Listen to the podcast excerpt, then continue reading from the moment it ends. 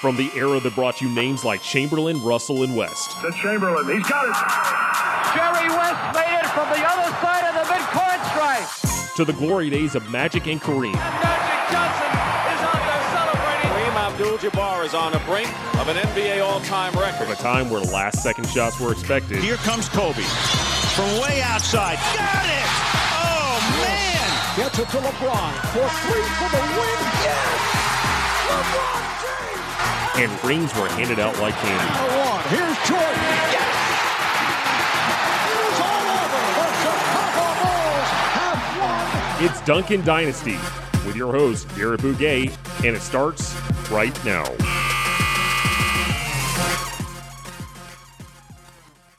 Welcome to another episode of Duncan Dynasty alongside my co host and friend Corbin Ford. I am Garrett Bouguet, and uh, obviously, we've had a couple of the last couple of weeks we've done live episodes uh, with the with me doing play by play this week we've got uh, me and corbin breaking down the eastern conference semifinal matchups. But uh, corbin first off we're recording this on on late friday night after the epic game six battle between the clippers and the mavericks with the clippers continuing the streak of the road team winning every game of this series th- thus far and uh, taking it to a game seven which will be sunday at 3.30 but man oh man what uh, what a game that was It really was down the stretch, tight. That I mean, that, that once you saw the halftime lead of three for Los Angeles, I was like, "Wow, this is very much in play." And I was not optimistic that the Mavericks would pull this one out, but I thought it was it was definitely in, it was definitely a possibility, especially you know being that they weren't hitting the mouth hard by Los Angeles and really reeling, you know, toward halftime. It was very much a nip and tuck game, and you know, with the Clippers. uh crunch time on and off struggles coming to play, it, it seemed like it was a possibility. But Kawhi Leonard just took that, um, took it on his own and said, "No, it's not going to happen." Um, and really, just in a major way, led the Clippers not really from the brink, perhaps, but like they they they they sealed the deal. They closed it out. Yeah, Kawhi absolutely phenomenal with with 45 and uh, really taking over in uh, at various stretches of the game, but especially down the stretch in the fourth. And it was it was fascinating to me how both teams, you know, this has been very much an offensive series, but in this game, the the defenses were able to to uh, to make an impact. In part, Dallas's zone defense, I think, just having Boban and Porzingis and Doncic just having a bunch of size, taking away the uh, interior shots for the Clippers all, much of the night. Uh, you know, made a made a difference.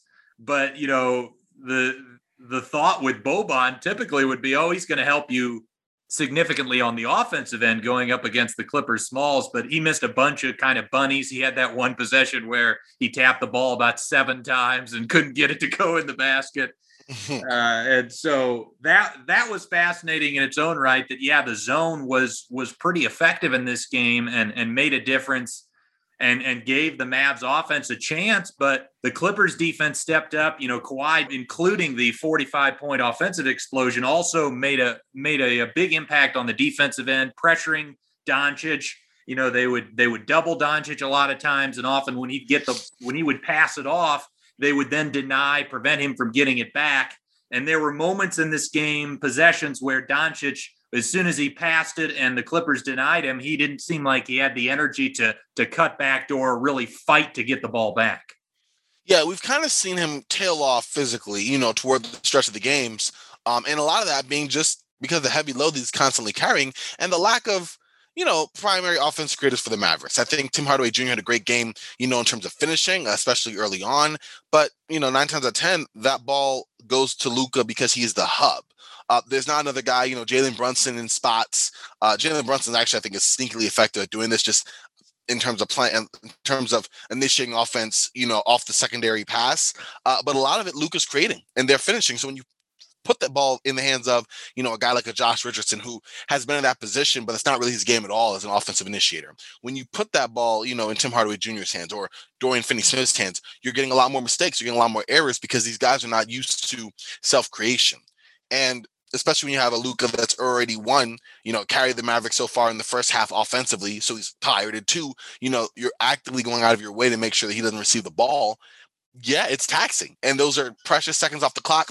By the time Luke gets the ball back, it's, you know, seven, six seconds left on the clock. Now manufacture something, usually a step back three, which while it can go in and does, you know, at least a series more often than not, uh, and it is his shot, it's a shot that the Clippers will live with compared to him slicing and dicing up, you know, their entire back end.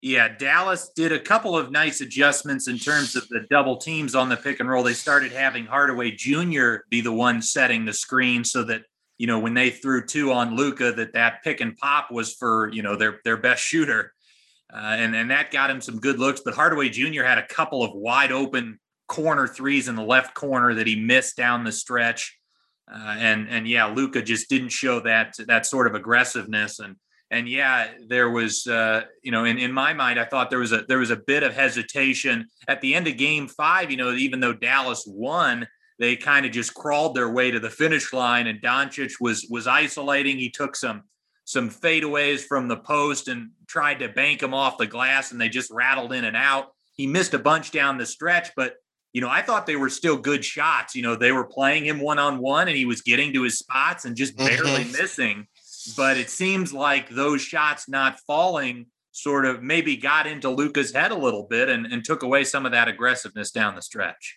I definitely agree. I mean, I, that shot always to me looks, it, it wasn't until I'm like, okay, you know what, this is his shot that I became more comfortable with it. But yeah, he definitely seemed to have lost confidence in that. And the problem is this I mean, that's fair if you have other guys that are, you know, other guys that are rolling right now. Okay, I don't feel comfortable taking the shot because Chris Kristaps is getting his. I don't feel comfortable taking the shot because, you know, THJ is going off. But like in this case, no, he didn't feel comfortable taking it, and he was like honestly the best option. And even if like a 35% shot is, you know, not a high quality shot, if it's the best shot I can get for that possession, I think that's kind of a, a gimme, you know. And I think that lack of confidence from him, not only it probably permeated the rest of the Mavericks because he is the guy who stirs the drink as the, you know as the primary guy for the Mavs. So yeah, it was kind of weird. I'm not sure if that was how much of that was just like discouragement on his own play or how much that was the additional consequence of fatigue, you know. But it, for whatever reason, yeah, he did not seem apt to take the same shots he had been pretty good with taking most of the series up to this point so far. Yeah, and there were there were a few moments as well where he would get someone like Marcus Morris switched out onto him, and and typically with Morris, he'll uh, he has sort of the the speed quickness advantage, and he would go and and face up and drive, but he just went right back to the back down against Morris like it was a Patrick Beverley or a Luke Kennard or one of those smaller guys on the Clippers. So yeah, that you could definitely tell that fatigue was was playing a bit of a factor, and obviously Dallas asking him to do so much. But yeah, Kawhi absolutely sensational and the the big thing about game five is Dallas was sort of able to take him out of the flow of the offense for the Clippers by just showing multiple guys. But this game, Kawhi did not let that deter him. He would pass it and, and try to get it right back after the defense tried to scramble back to their normal assignments and then attack. He would oftentimes even try to dribble around that uh, initial double team. So he was a lot more aggressive just getting to his spots. And also, he was a benefactor of some good Clippers ball movement at times against the zone and, and being a play finisher uh, in, in those circumstances. Yeah, and that really helps, you know, not only reduce some fatigue, but kind of free him up for more shots on the flow, get his touch going, get him into a groove without him having to manufacture so much to begin with. So it was really a big boon for him um, in both counts on that end because you know you are getting that rhythm and you're not having to spend too much energy on the offensive end to do so, freeing you even more so to kind of keep that energy on the defensive assignment. Yeah. So who do you have, Corbin? I'm going to put you on the spot here. Who? Uh, oh my gosh! who are you picking in uh, on for for Sunday's Game Seven? I am so torn, and there's a, a, variety of factors here, Garrett. I am so mad, first of all, for you throwing me under the bus like this. Don't play. but I mean, first off, you have to look at the Clippers, and and I don't necessarily believe there's a Clippers curse or anything like that. But let's just say the Clippers' extensive history of falling short in the biggest moments. Um, a game seven at home, this is just prime Clippers territory. This is just just total breeding ground for disappointment right here. And you know, I root for chaos, so I'm kind of here for it. But uh, that's one factor. The second is that I do think that that um, so far, you know, through six games, never been done before. The road teams won each time. I mean, I guess, you know, looking at that statistically, it's the Mavericks turn, right? So that's another thing. But third of all, I just don't know. I haven't seen Luka so far have two back to back bad games, you know, relative to the load he's carrying and the responsibility that he has. So I can't believe I'm picking Luka over Kawhi and PG in terms of clutch time performances, but I mean, Paul George, come on out. Playoff P, that need I say anymore? No. And also, Kawhi left a bad taste in my mouth from the game seven last year. Now, mind you, he may come with a different mindset, but you know, in this game, but all that did for me was basically show there is a chink in the armor and that the legend of just like, you know, robot machine game seven Kawhi Leonard is not necessarily just bulletproof. You know, it's it's it's not infallible. All that to say, I am narrowly taking the Mavericks, which is actually against this is so off of my original prediction that if I'm wrong, I really don't care because I had Clippers in five going into the series. I did not think Luke would go off like he did. I really didn't. I in fact I think I was talking to I forget I was bringing I was bringing out Justin Matcham and I was basically saying that having these two teams was like a remix of last year, except the Clippers are stronger and the Mavericks are weaker.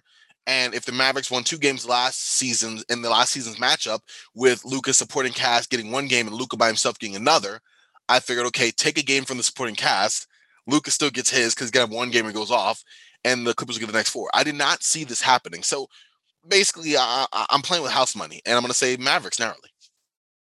Yeah, I I picked Mav or I picked Clippers in six initially and yeah i did not i did not see this kind of amazing performance from from Luka coming and i think you're being a bit harsh saying it's two back-to-back poor games from him uh, game five he he was sensational just kind of got cold down the stretch uh-huh. Oh no, I'm saying I haven't seen two back-to-back bad games. Oh, got you, got you. Yeah, yeah. So I'm I'm not banking on him getting one.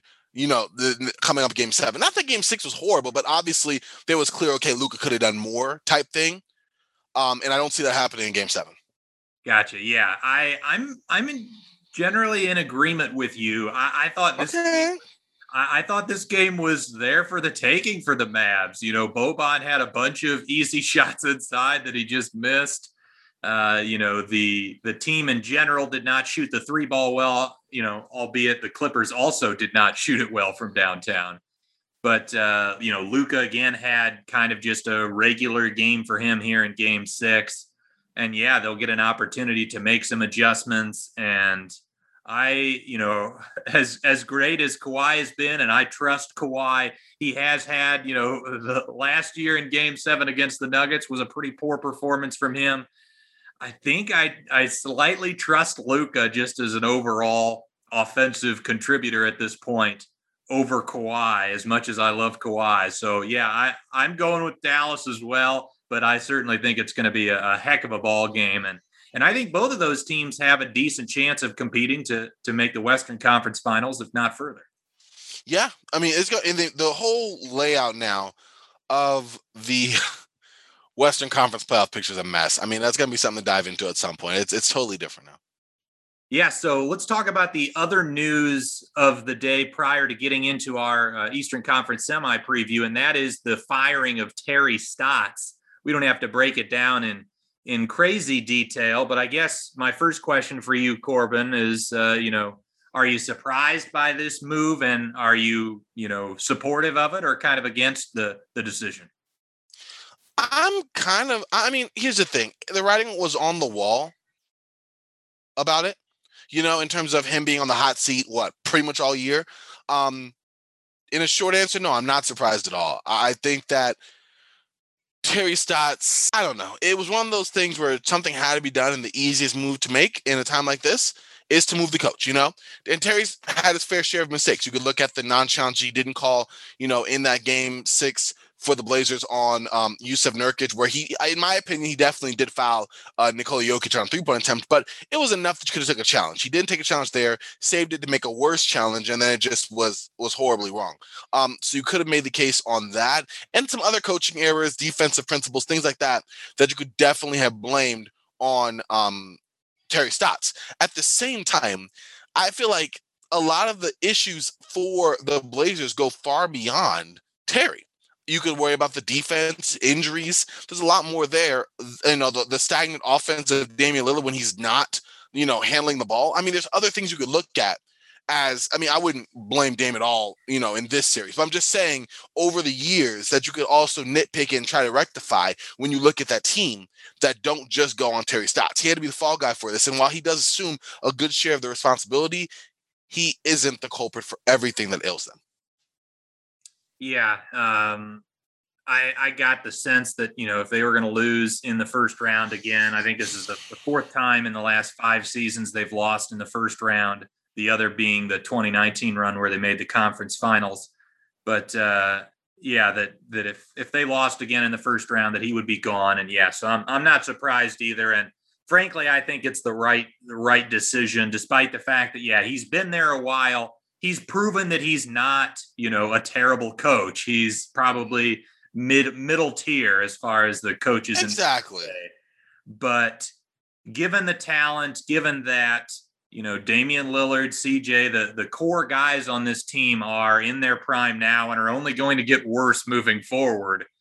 Um, you know, I understand that not being satisfied with with this result and you can blame Neil Olshey as much as you want, but he did provide some defensive talent. He did get some defensive talent on this roster with the likes of of Covington and Jones Jr. and Hollis Jefferson, and obviously Nurkic is a solid defensive center. So for them to be 29th in the NBA with that defensive talent is just not good enough. And frankly, you know, when you are that bad, it's not even as much. I mean, certainly some of it is about personnel, but when you're, you know, one of the bottom three teams in the league on defense, it goes beyond just having bad personnel. It's poor coaching on that end. It's breakdown, consistent breakdowns. It's consistently like Stotts has done all season, playing Melo and Kanter together with the bench units, just completely focusing on offensive lineups and and not prioritizing the defense. And if you ask me, you know, they they finished second in offense and 29th in defense this year. I would much rather see a team be fifth in offense and 20th on defense and kind of be a little bit more balanced when it comes to postseason basketball. Because if you're if you're as bad as they were defensively and, and they continue to just give up enormous offensive ratings to a Nuggets team that yes had the has the MVP and Jokic has Michael Porter Jr. But they're playing guards that were not in the league as recently as a couple of months ago. And uh, hey, don't slander Austin Rivers. yeah, certainly not an offensive roster of healthy guys that you would say should just be consistently putting up offensive ratings in the 120s. Uh, you know, I'm I don't know. I'm with you up to a certain extent. I, I think you're right a lot, especially when it comes to the deployment of certain of certain lineups. Uh, like you said, Kanter Melo. It doesn't take a rocket scientist or even a casual basketball fan to see that front court just bleeds points as soon as players walk on the floor. With that being said, I look at guys who've been there for a while. You know, I don't think it's Terry Stotts' responsibility to teach Damian Lillard to be aware off ball. I don't think it's you know Terry Stotts' responsibility to kind of have a lot of these guys show more effort on the defensive end. It's not like I think oh they're they're trying, they're just woefully you know lost from a tactical perspective. No, it's, it's I don't see that at all. And I was looking at some of the defense in the last couple games. I want to look back more in this series, a more critical eye. I think that yeah, you could look at a lot of them for maybe not putting them in best position and maybe not being a quote unquote better motivator. Um, but aside from Damian, you know, shutting down Michael Porter for like that second half of uh game six, I I don't know how much of that I put on the on Terry Stotts and separate from the players that he has on the floor. You know what I mean? I, I just I, feel like if you were going to say, okay, you know, the players did everything they could, and it was the coach that kind of did them in. No, Terry Stotts definitely didn't put them up with an advantage. You know, he wasn't leading this team into war with like a clear head up. But I don't think he was like giving them blueprint for failure. I think that you know some of it was roster construction, not having an adequate guy to back up Damian Lillard, seeing that CJ at least over the past two years not that guy, whether due to injury or you know, well, uh, a poorly timed shooting slump. I think there was more there than just on Stotts. And when it comes to defensive end, as much as I get where you're coming from with it and agree. You know, to a certain extent, I, I can't. The players are the ones on the floor.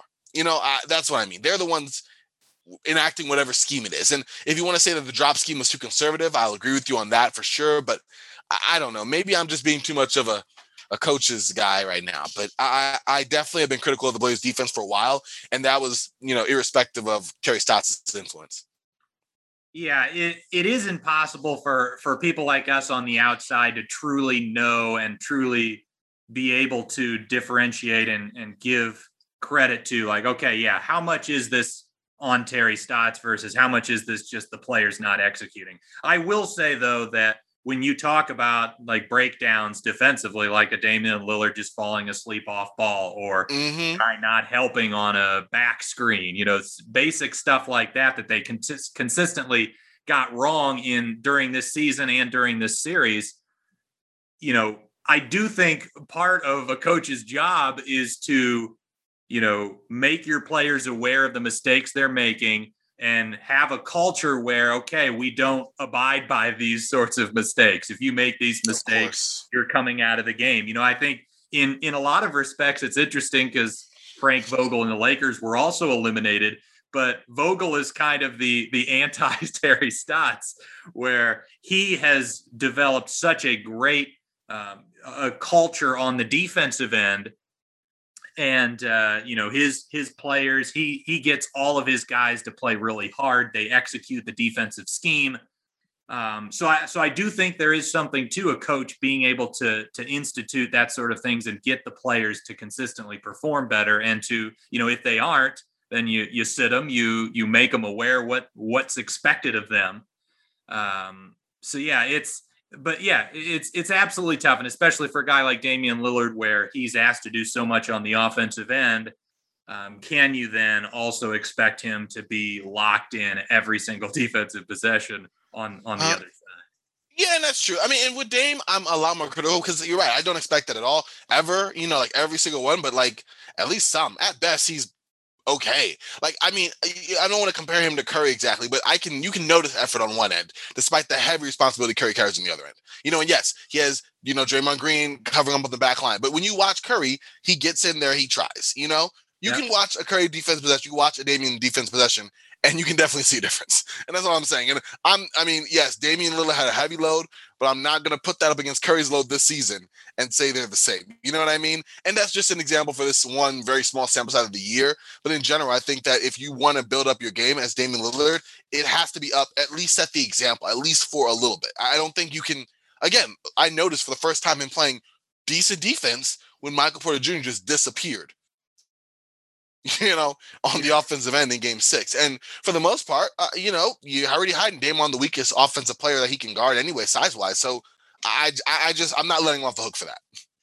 Well, and I guess the the the other counter to your statement too is it's like how much is does Terry Stotts deserve credit for their very heavy isolation offense where they're relying on the skills of Damian Lillard and CJ McCollum and Norm Sure. Powell and shooting to just create all of their offense. You know, their their offense is not sophisticated.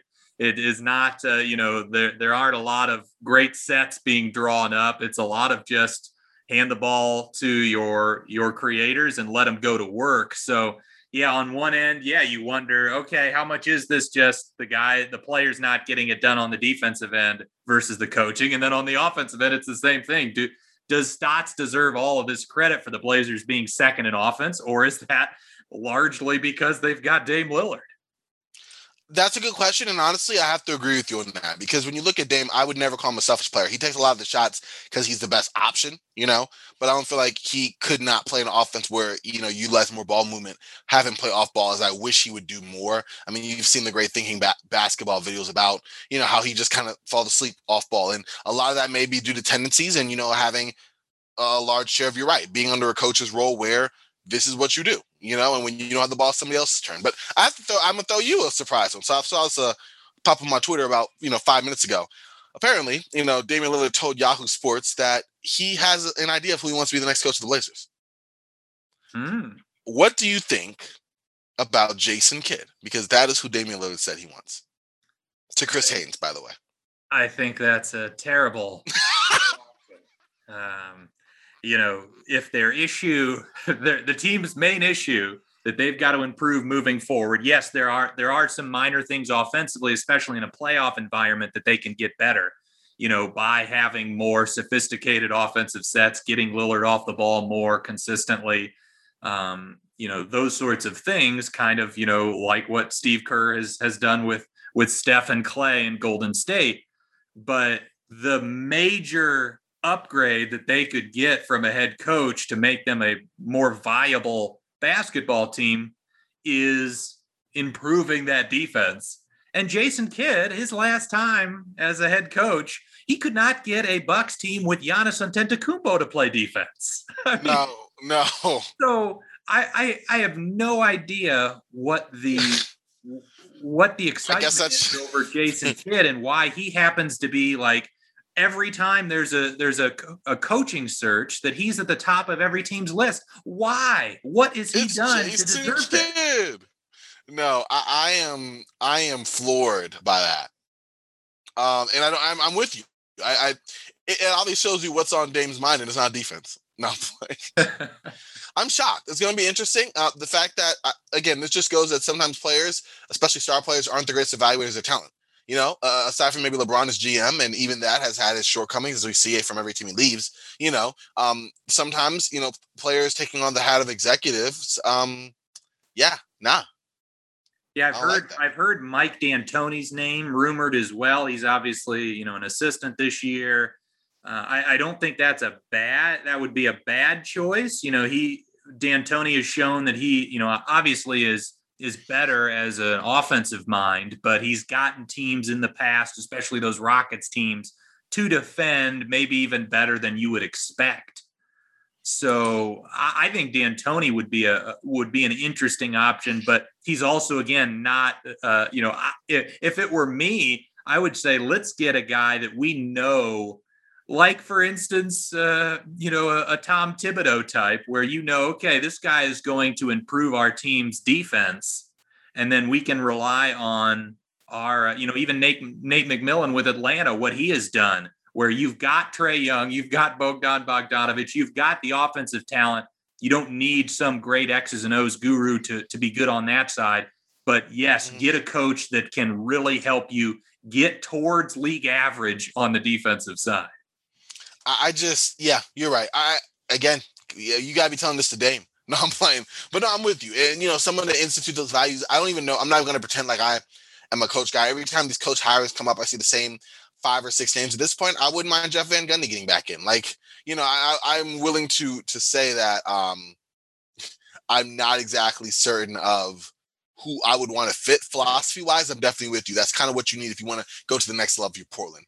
But as far as like what name um, is ideal for that, I, I really don't know. I mean, I didn't see Jason Kidd being, you know, the popular choice, but I you saw him float about. You saw uh, what um, I know there was Becky him to the Celtics. That's not so. I know my friend was talking about that with Portland. There's a few names been kind of tossed around. What Chauncey or is that Celtics too? The same five six guys kind of keep being tossed around. So at this point, I don't know. But yeah, you're right. Someone that could you know reinstill some defensive values, some defensive principles. Hopefully, put in a, a more just a more evolved offense. You know, it's not predictable down this down the stretch of the postseason, and also not something that takes major wear on not only Damian Lillard's production, but the lack of development of players around him. You know, uh, I don't know if we're going to see that, but that's just that was a fun aside. But I'm I'm shocked still. I'm sorry.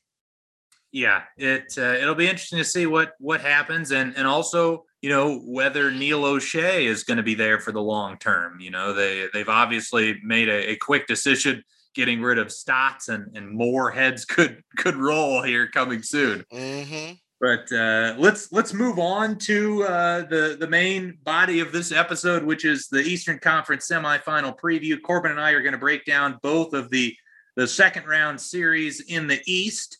And uh, if if you guys got to listen to either of my Eastern or Western Conference first round previews, you'll know that uh, each of us are going to take over and, and kind of act as the the coach of a particular team. So for this this first series we're going to discuss we're going to talk about the the number one seed philadelphia 76ers and the five seed atlanta hawks. I'm going to be acting as doc rivers and the philadelphia 76ers. Corbin will be nate mcmillan and the atlanta hawks. The sixers the number one seed at 49 and 23 13th in offense third in defense seventh in net rating at plus 5.4 They defeated the Washington Wizards in five games in the first round.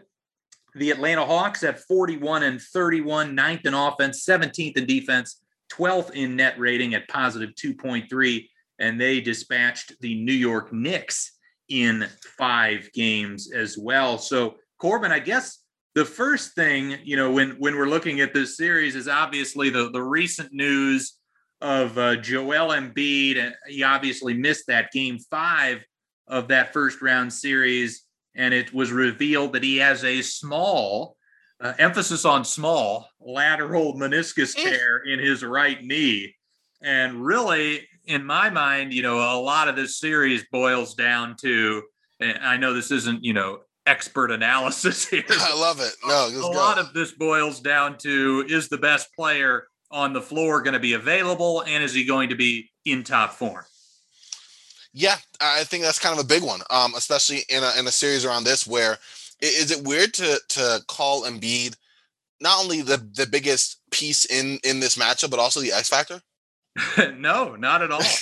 like that's kind of where we're at here with this, and I never thought I'd be there, um, considering you know what the 76ers look like leading up to this. But yeah, he he figures to factor big in this matchup. And while he's out, it's going to be very interesting to um see how uh how these two teams kind of work them their way through the series. Yeah, and the whole idea of a meniscus tear and it being something that he can return from is is so fascinating to me because it's something that I actually experienced when I was uh, you know playing. This was right before I went to college. I uh, I tore my meniscus, and the doctor basically told me, you know, we we should rehab it and, and see if you can strengthen it up and go from there. And I eventually tore my ACL in that same knee. Aye, aye, aye. So it's definitely a concern. Uh, you know, a potential worse injury is definitely possible here. Now, you know, I I don't know to the extent of how big of a tear mine was at the time, and and yes, just you know they they have they have focused in on that it's a small tear, uh, but but yeah, it's uh, as far as Embiid's you know future is concerned, it's uh, it this is a, this is a big decision for him and the franchise. Mm-hmm. And even when he comes back, it's not like Embiid's coming back to be, you know, a role player just focused on rebounding. No, they need his 27 to 30 points a game. So, you know, right. with the return of Embiid comes the return of his workload. And again, you're putting a lot of that on a guy who has an injury that is very, very, uh, you know, synonymous for leading to a bigger injury. Yeah. So moving past, moving past that, I mean, the uh, just looking at the the regular season matchups between these two teams, unfortunately, there wasn't a lot to take from them. The first matchup, Atlanta won 112 to 94 on January 11th, but both teams missing key guys. The Sixers didn't have Ben Simmons or Seth Curry, and the Hawks did not have uh, Bogdanovich or uh, Gallinari. And then uh, the second matchup on April 28th, Philadelphia won 127 to 83 but the Hawks didn't have Trae Young, DeAndre Hunter, or Bogdan Bogdanovich in wow. that matchup. And then on April 30th, the, the, the, just two days later, the Sixers won 126 104. Trae Young did come back for that one, but they still didn't have Bogdanovich or Hunter. So this will be the first time, well, assuming Embiid is out there and playing, that we'll get to see both of these teams go at it full strength. But you know, I've heard a lot of people saying, even prior to the Embiid news, that this was just going to be kind of a walkover for the Sixers and it would be an absolute disaster if they lost to the Hawks. And I, am sitting here going, okay, the, the Hawks were, you know, positive 2.3 net rating. They were not healthy all season long, they were constantly missing players. Mm-hmm. They're finally healthy now. They looked really good against, I, I understand, a limited New York Knicks team but this whole this whole narrative that oh Philadelphia should should just coast in this series and the conference finals is a guarantee. I don't really understand that. I'm I'm with you in a major way here because uh, uh okay, all things being equal, both teams are full strength. I would definitely give the Sixers a hardy advantage. Um, just because yes, as I'm about to get you, the Hawks have been absolutely rolling. However, you know, Joel Embiid is is tough to handle. Um, you know, Clint Capela did great shutting down the Knicks and you know all series, but Joel Embiid is a, it's just a different stratosphere entirely. You know, you have that when he's in fine form. You know, you have guys going off like Seth Curry, you know, like Danny Green, Ben Simmons, all around play, and Tobias Harris being able to be kind of that secondary guy, third kind of guy, which uh, he's much better suited for than the main option. Uh, with him being out, the the talk still going that way is, is puzzling because forget how well Atlanta's been playing, but look at the roles that you're forcing Philadelphia. Now everyone kind of slides at one position. You know what I mean? If, if, Tobias Harris was your two guy, you know, playing off of Embiid, now he's kind of your focal point. Ben Simmons, maybe that third guy, do it all. Now he's your second player. You know, Seth Curry has to assume a, uh, a more responsibility, which I'm going to find very interesting. In fact, Seth Curry is kind of the guy. Um, if I'm Atlanta, I'm going for. Uh, we'll talk about in a minute, but he's someone who has to assume more responsibility.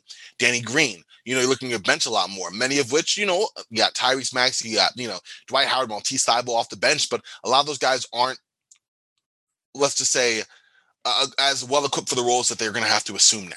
You know, it, it's, it's just it's a tectonic like shift in terms of responsibilities now for a Sixers team against a Hawks team that everyone's in full stride right now. I mean, Trae Young, we saw the series he's had. Bogdanovic's been cooking. The three's been falling for Atlanta. Capela was a beast and has been this playoff series so far.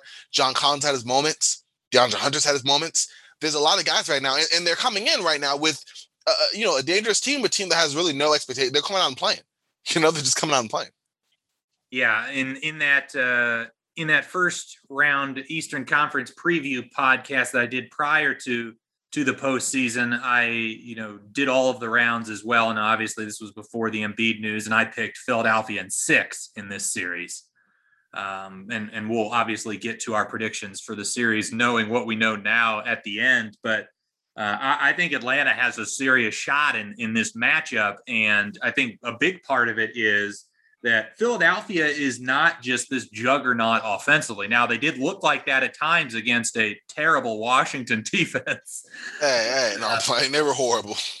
but uh, but the Sixers were 13th in the NBA in offense, and a lot of that is Embiid uh, getting them to that level. And if he's limited and or out, I, I have serious reservations about their ability to score the basketball. This Hawks defense, you know, yes, they've got – They've got Trae Young, who is, of course, a weak link, but their front line is big. They're strong. They're physical. They're athletic.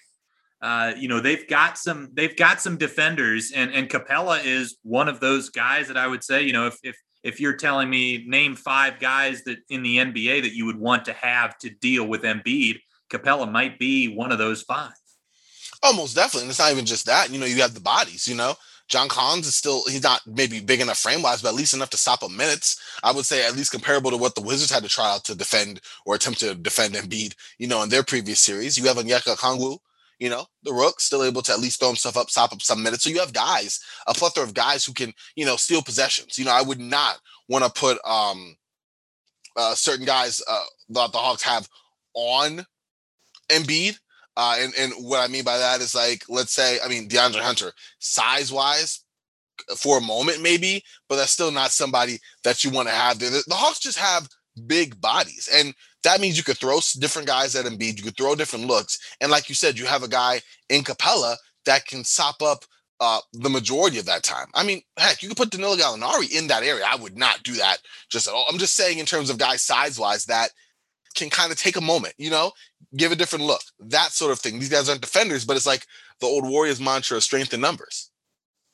Yeah, uh, I I like the the defensive matchups for the Hawks in this series quite a bit. I love the the idea that they can put Collins on Ben Simmons and allow Collins to be a secondary rim protector. Obviously, Simmons can't stretch you out and, and force you out on the perimeter very much. And then also DeAndre Hunter as the defender against a Tobias Harris, who, especially when Embiid is off the floor or not producing, they rely a lot on Harris's offensive game. And, and Hunter is one of the best, uh, you know, emerging wing defenders in the league. Mm-hmm. And they also have a guy that they can hide Trae Young on, and Danny Green, who is similar to Reggie Bullock for the Knicks, a guy that is mostly just a spot up shooter. Yeah, you're right. It's it's it's a it's a even parallel there. Um, and, and speaking of that, do you want to kind of you want to kind of go into my my I have a good point on on or I have a point, not a good point, but I have a matchup I want to kind of Oh, I'm sure. I'm sure it's a great point if it's coming from you, Corbin. Oh, look at it! I'm telling you, man, your, your kindness is off the table. All right, off the stratosphere, man. I'm I'm so flattered I can't remember the point. Okay, no, here it is. if I'm the Hawks, you know, I think the one guy you're targeting that you just want to play off the floor is Seth Curry.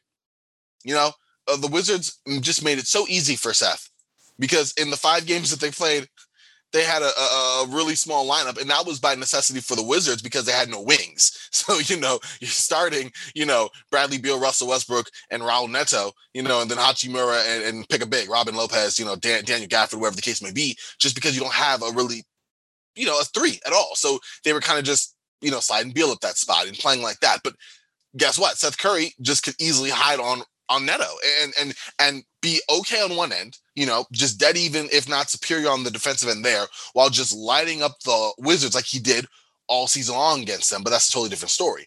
Now you bring him up against the Hawks, you have something totally different because uh, looking this up, uh, and this is actually uh, from a preview I was doing, well, reading on Forbes and getting up for this, I didn't realize that Curry had logged the most time against Tony Snell, which, I mean, that's cool and all. Um, even though Tony Snell is also much bigger than Curry, but Tony Snell doesn't do anything off the dribble. You know, he's a catch and shoot guy. That's it. You know, minimal usage. It's easy cover considering. But now that you have DeAndre Hunter in the lineup, uh, totally different. You know, the guy is six inches, almost 50 pounds on him. The guy's a lot more aggressive offensively. And wherever you put Curry, you know they're going to cook him because you put him on Trae Young, that's a disaster. Bogdan Bogdanovich, I, I, I, I wouldn't do that either. You know, and if you're going to do it that way, if you don't have a matchup that Curry can fill in the starting lineup, then he has to come off the bench. That's fine, you know, for Curry, but that makes the starting lineup for the 76ers much less potent. Because then what do you match up with Matisse Thybulle? What are you putting up there to kind of eat away at some of your offense? Because the guys coming off your bench aren't uh, necessarily, you know, offensive just carriers there. And if you're bringing in a Tyrese Maxey or something, you're opening up the same issues that you had with Curry on the floor. Yeah, I'm so glad you brought this up, and it, it was a great point. And the, the, uh, yeah, because as I said, the the Hawks have somebody that Trae Young can can hide on in that starting lineup, and Danny mm-hmm. Green. And yep. yeah, the the uh, the Sixers have nobody that they can hide Seth Curry on because, as you said, DeAndre Hunter is is an emerging offensive piece that's got a, a bunch of size on him, and then you know also Bogdanovich and Young excellent off the you know pick and roll, and and they they want to avoid Curry being in those matchups as well. So yeah, that is that is a big concern, and, and you're right that you know with Curry, if if they decide to to put him on off the bench or take him out early and then bring him with, the second units, yes, then there's some some guys with like a Tony Snell that they can throw him on with the with the Hawks second unit. But uh, even someone like Huerter, I'm not sure I would love to have Seth Curry on. Huerter can make a play in the pick and roll. Yeah. Um, so Lou Will off the bench matchup yeah, nightmare. Um, so, so I my my uh, my thought to that as as Philly is, yeah, maybe especially if Embiid is out or limited, mm-hmm. maybe you do bring Curry off the bench so that yes, he can spruce up those second units. And then you either start the likes of George Hill or even Korkmaz. You know, Korkmaz is not a, a, great athlete by any stretch, but he executes the scheme, the scheme, and he also has bigger size if they're going to end up putting him on Hunter. I go with you there. I guess my one question before George Hill, uh, as someone who's kind of like that uh, homogenous kind of ball handler, offense mover for that second unit. You know, you bring him to front court. Now you kind of have a, a doubling of that with him and Simmons. They're going to stagger it some, so you're going to have a guy to get the Sixers in their offense because you have a, a, a pretty surprising kind of lack of playmaking outside of that.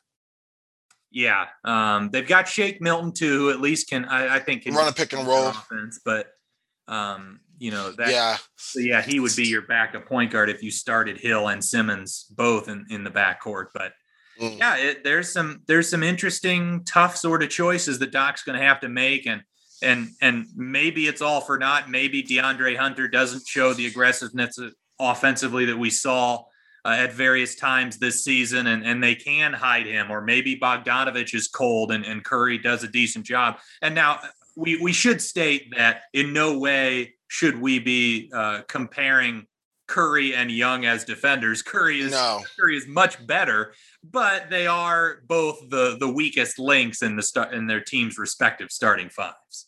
Oh, 100%. Exactly. And you know, in the playoffs, that's ex- that's just literally the name of the game. You know, you go for those weak links again and again. And fortunately, you know, the Hawks can do a better job of hiding Trae Young. They did a good job on that last series, hiding him on Reggie Bullock for the majority of the time. You know, uh, uh you know, kind of getting him out of the action with Philadelphia right now. You don't have a lot of guys dynamic off the ball that are going to do that. And the one guy that I guess you would target off a switch would be a guy like Tobias Harris. But I don't know if that's really in, in Harris's DNA to constantly go at it that way. He's not that type of offensive uh, attacker to kind of go relentlessly again and again and again, you know, off the switch to kind of go at Trae Young like that. And he's probably one of your few guys, if you're Philadelphia, that's capable of consistently generating offense off the dribble. Yeah. And that's that's the other issue with Philly, like trying to force uh, a switch of Young is that they don't have a bunch of great off the dribble three point guys. So say for instance Trae Young is guarding Danny Green and they want to switch Young and have him guard Ben Simmons or Tobias Harris so they can take advantage of that. You know, what happens? So Danny Green goes to set the screen against who? Uh, against uh, Ben Simmons or Harris. I think you go under that and force those guys to beat you with off the dribble mm. threes and and keep Young on his assignment. So yeah, there's uh, there's there there's that issue as well. You know, it's one thing if you know, for instance, in what we were talking about with the the Mavs Clippers, where if they're putting two on the ball with Luka they can set the screen with with Tim Hardaway Jr. and get him that sort of a shot and, and sort of force a lose lose situation. Either you switch and, and give us the the matchup we want, or Tim Hardaway mm-hmm. Jr. is getting a wide open three the the Sixers offense and their personnel are limited to a to a certain extent, and, and it's not as simple of an equation for them. No, that that definitely, yeah, that's true. And you're right; it's a pick your poison thing that kind of presents you with suboptimal options either way. Yeah. So speaking of the the the defensive side of the ball for the Sixers, a couple of things that that concern me is that the Hawks, especially with the new, this new starting lineup, and also what McMillan sort of figured out halfway through that that Knicks series is that he's constantly having two pick and roll ball handlers on the court at all times. Uh, he's he's usually starts obviously with with Young and Bogdanovich, and then on the second units you've got Huerter, uh, you've got uh, Lou Williams, and they they've even started to to stagger Young and uh, and Bogdanovich and have Bogdanovich on those second units as well. So yes. for Philadelphia, who typically has one ace perimeter defender on the court at all times with Simmons or Thybulle, yes, you can throw one of those guys on a Young or a Bogdanovich or a Williams, but you know you can't throw two. And if you are putting out both Thybulle and Simmons, how much is that killing you on the offensive end? That is true. I mean, you're right. It's taxing on one end or the other. I feel like I don't know for Atlanta, and maybe I'm overly optimistic with them with the amount of the offensive end. Defensively, this Atlanta team is is not super great. I think they've been uh, uh blessed to have handled you know the likes of an offensive, def- offensively deficient New York Knicks team. You know they really lacked a consistent point guard down the stretch, especially once you know Derrick Rose had to play you know almost 40 minutes a game. And yeah, I, I, should yeah I should state that despite me uh, mentioning that Philadelphia was 13th in offense the Knicks were 24th, so this is a step up in terms of an offensive team, even with a limited Embiid, I believe. The Sixers are better, so it is going to be more of a challenge for, for the Hawks defense for sure. Yeah, and that's why I'm torn because right now I'm very high on the offensive creation just bursting at the seams for Atlanta, and especially its offense that uh, New York's defense was stout, you know, and offense just, I mean, Atlanta's offense just lit them up. A plethora of guys could attack off the dribble, you know, shot creation come from different positions, off the bench, starting lineup you know, like you said, you could mix and match, have multiple offensive initiators bringing the ball, you know, and initiating offense off the bench or, or starting alongside Trae Young as spot up shooters. I like that. But defensively, I, I think that's going to be the key for Atlanta more so than their offense, which I was concerned about in the first round as to whether that would travel. I've seen this. I'm convinced now that it can. But now I'm wondering, can you take advantage of Philadelphia enough to, you know, steal a, steal maybe one more game than you would thought than than was expected? Um, uh, against an offense that, while better than New York, is still, you know, in my opinion, anemic for a championship contender. Um, just because I, I am not again high on the creation abilities of some of these guys. You know, they have a very good formula that really flows from Joel Embiid. You know, he's kind of the straw that stirs the drink. Now, Ben Simmons can definitely turn it on, but he also has moments of passivity that I'm uh, not entirely convinced he can just dial in for an extended stretch, at least yeah. the playoff series. Yeah, it's uh, it's really it's really fascinating. I think this is going to be a, a, a truly a, a, uh, a really interesting series from an X's and O's standpoint. You know, from from Philadelphia's perspective, dealing with as you mentioned a Hawks offense that really was able to torch the the Knicks defense and and really put up some some productive moments and and for for extended stretches in that series. I would I would start with you know Simmons is my defensive guy, right? I'm putting him on Trae Young and trying to uh, you know cut off the head of the snake, as you will. Mm-hmm. And the the challenge again with that is that they've also got Bogdanovich, and and that's what I would assume would happen is if you put Simmons on Young, that they will start to um, you know, to really go, have Bogdanovich be the main initiator mm-hmm. and allow Trae Young to play off the ball, off ball screens, and, and, and catch it right and and and get the ball against a warped defense. Then, uh, so but but yeah, I, am definitely trying to slow down Trae Young as much as possible. And yeah, if Simmons goes out, I think Thybulle is is really good at those, you know, um, chase down those behind uh, the when he's behind the ball handler, he can contest and get blocks, and uh, that that's going to be a fascinating thing too. Is like who wins those duels of Trae Young with his foul drawing, where he'll have the guy on his back and jump straight up and and uh, create that contact for free throws, keep him on the back, get floaters. How good, you know, the, the Sixers wings and Simmons and Thybulle and even George Hill and Milton, they've got such long arms. They're so good at getting over the screens and contesting from behind that's going to be an, an interesting battle in this series. Oh yeah, I mean you got the Chris Paul special. You know, get ahead of of the big, you know, or the guard, stop on a dime, like you said, just get run over, get get a, you know, especially in the bonus against, yeah, the lock and trail champ in Thybulle, who you know doesn't uh, leave on the play, will fight over the screen, will still make a contest and make things difficult.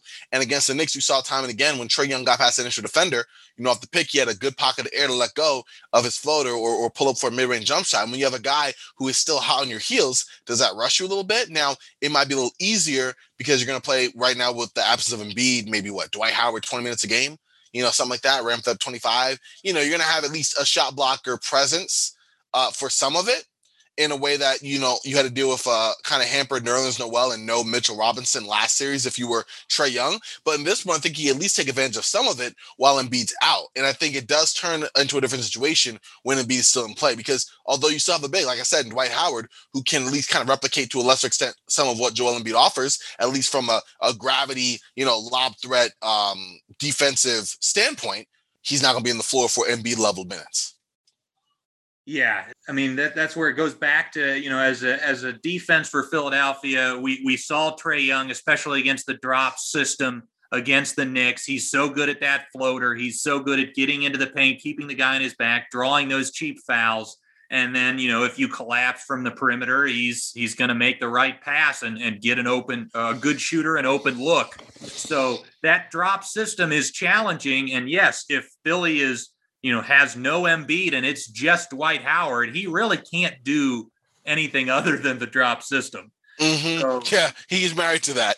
yeah, so that's that's a that's an issue, and and that's where Embiid's health is is so important because he's his mobility and everything is going to be tested in this series by Trae Young, and you know I think the best options of dealing with Young is is obviously mixing things up, showing him different looks, at times hard hedging and maybe even trapping, at other times just showing high. And Embiid has the mobility and athleticism to show high. And if Young is able to get an initial with a quick step, get around him, Embiid can chase him down and block it. So his defensive skills is uniquely qualified to deal with Young. But again, we're we're not sure what kind of Embiid we're going to get. And you know, if this is a 70, 75% version of Embiid, I think those those highlight reel type of plays are, are going to be, you know, in short supply. I mean, yeah, it's it's I'm tearing myself up, Garrett, into like this matchup chess here between these two because all right, looking at right now, uh, I guess I got I got to change gears here. Throw you a different question. Yeah, Philadelphia without Embiid, what percent do you think they are in this matchup against Atlanta? 80, 85? Where are you looking at them? Are you higher on this? Are you, I mean, I think you're higher on the 76 without Embiid than I am. But I, I, I'm curious as to the degree because for me, I think the the Sixers kind of turn into a, a, different team in the sense that they shift to Ben Simmons, obviously like they did during parts of the regular season when they kept afloat while Embiid was out with that injury. However, in a playoff series where you can kind of focus on a little bit more, I do think it's a little bit different. And I don't know if Atlanta's the team to kind of exploit uh, Ben Simmons enough that way. But come on, the book, I mean, the book's on him already, you know? Yeah, I mean, uh, I, uh, I am not sure what I said to to give you the impression that I'm higher on the Sixers minus Embiid than you are, but maybe I was too negative. My mistake. if uh, if if you were to tell me right now Embiid doesn't play at all in this series, I would pick Atlanta in five. Whoa. Whoa. Okay, Garrett. I love it when the Garrett come with them hot takes. Oh my gosh, y'all, you should have seen. Okay, you said five. All right, cool, cool. If he hasn't played all of this series, you know, I can. Wow, yeah, I love when you come with the hot takes, man. It's it's straight fire.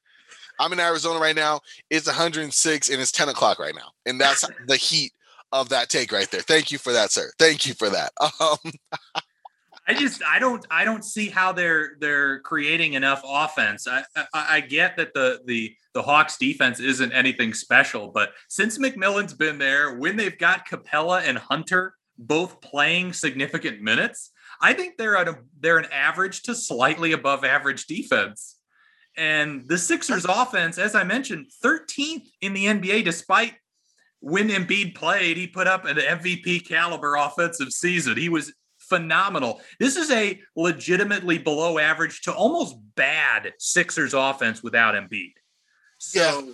that that's where I'm coming from. Is this Haw- the and and the Hawks the offense is legit. We saw it in the regular season. They were top ten in the league despite having tons of injuries all year long, and you know we saw it in that first round series. The Knicks defense they they've got quality defenders uh, you know, I would say individually the Sixers have better defensive talent, but as far as a scheme and a system and, and, and a team that plays hard, it doesn't get much better than what the Knicks offer. And the Hawks tore it apart it, yeah, it was almost it was it was almost demoralizing seeing how you know vaunted that Knicks defense was, and I was a firm believer of it.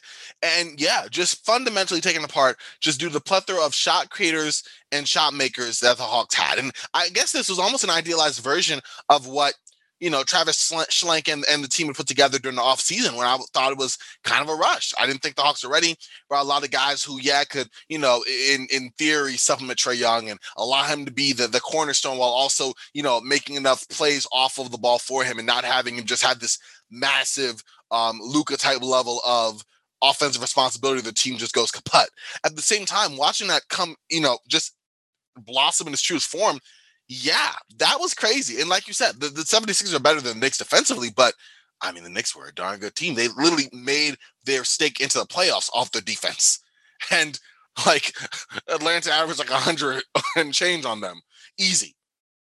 Yeah. And the the other issue in this series for Philadelphia is again the lack of uh, you know, Derrick Rose was you know, just had such a great matchup in that series. And he's a he's a downhill driver. He's quick. He's athletic. Uh, the the Sixers, you know, who do they have in the guard spots that really scare you from a scoring perspective? Perspective. Obviously, Curry can light you up from the perimeter, but mm-hmm. it's a matter of just showing up on him and and and contesting those shots. Yeah. But uh, the Hawks defense with with Young and Bogdanovich and Huerter in the backcourt, that's really their weakness defensively. And the Sixers don't have a lot there in the guard at the guard positions to to really take advantage. No, they don't. And you're right. That's going to be the weakest thing. You're putting a lot of offensive responsibility on who I think is actually the additional X factor aside from Joel Embiid. Joel Embiid obviously looms over this whole series. Of course he would, but it has to fall on Tobias Harris to kind of pick up that slack because I, I don't have a lot of faith in Ben Simmons outside of giving what he's going to give you, which is, you know, some offensive, four, you know, a oh, four race to the basket. You're going to get rebounding. You're going to get some assists from him. I'm not trying to put him as some, some bit player, but I don't expect him to rise to the occasion and consistently come forward with like averaging 25 over the series. I don't see that. So you're looking at the only guy who can, you know, make a long range shot, pull up for a mid range, put the ball on the floor, get to the basket. And does he do it aggressively enough to be a number one option? No. Can he uh, be a reasonable facsimile of that for a series? I, I, even that I don't know. But that's why he's the X factor for me because I mean, T- Tobias Harris is a name to me, man. Yeah, and the as as I mentioned at the outset, I love the matchup of putting Hunter on him, but then they the Hawks even have decent options off the bench to to guard Harris in mm-hmm. in Tony Snell and Solomon Hill. You know, they've got some quality defensive wings on this roster that I think can do a reasonable job and yeah, I to be honest, is, yeah, if if Embiid is straight up not playing and the Sixers want to not only win the series but even be competitive, yeah. I think you're talking Simmons and Harris having to combine for what? 50 points a game? Mm-hmm. Something in that range? Wow. Uh, you know it's funny breaking it down with you? Yeah, that's a very real possibility because you're going to get a few sand, you know, spot threes from Danny Green. He there's no offensive creation off the bounce for him at all. You know what I mean? And and and we've seen Danny Green just slight regression offensively in terms of even some of the I don't want to say movement, but he's that's not his game. That's not his game. You know what I mean? So you know what you're getting from him. Seth Curry, we talked about, you know, and he could explode for a big game or two, but defensively, that's going to be an issue for him. And now you're looking at guys like what? Like you said, someone off the bench, you know, Shake Milton, Tyrese Maxey. Can George Hill uh, you know, come through. He's not that. I mean, in, in his prime, maybe he's not that type of player. And and then you're done. That's kind of it. Furkan Korkmaz, come on now. Yeah, you really have an issue there. And you're right. Like that's a lot of offensive responsibility put on two guys and really one and a half in terms of you know Ben Simmons saying, "Okay, I'm going to focus, get to the rim, put pressure on." We know he doesn't want to go to the free throw line, so that takes away some of the being aggressive already, and that's another element of it. I think if nothing else, Scott Brooks did show, or, or rather, uh, re re rediscover, you know, the fact that Ben Simmons from the free throw line is something the Hawks can play to advantage if they have to. Yeah, um, you know that that is always that is always an option, and yeah, just limiting the offense. If if you've got enough guys that you know, if you throw out a Okongwu out there and he can commit six fouls on Dwight Howard and force mm-hmm. him to the mm-hmm. line and not give him anything easy, yeah, that that chips away over the course of a series and gives them a little bit of a boost. But uh, yeah, the the you know I think most of this conversation has has uh, it, if anyone's listening, they they probably think, oh, we've just given Philadelphia no chance. But I guess a couple of things that I would say are in their favor in this series. One would be I think you've got to give the coaching edge to Doc Rivers over Nate McMillan, even though McMillan made some nice adjustments, even though he made adjustments to stupid decisions initially.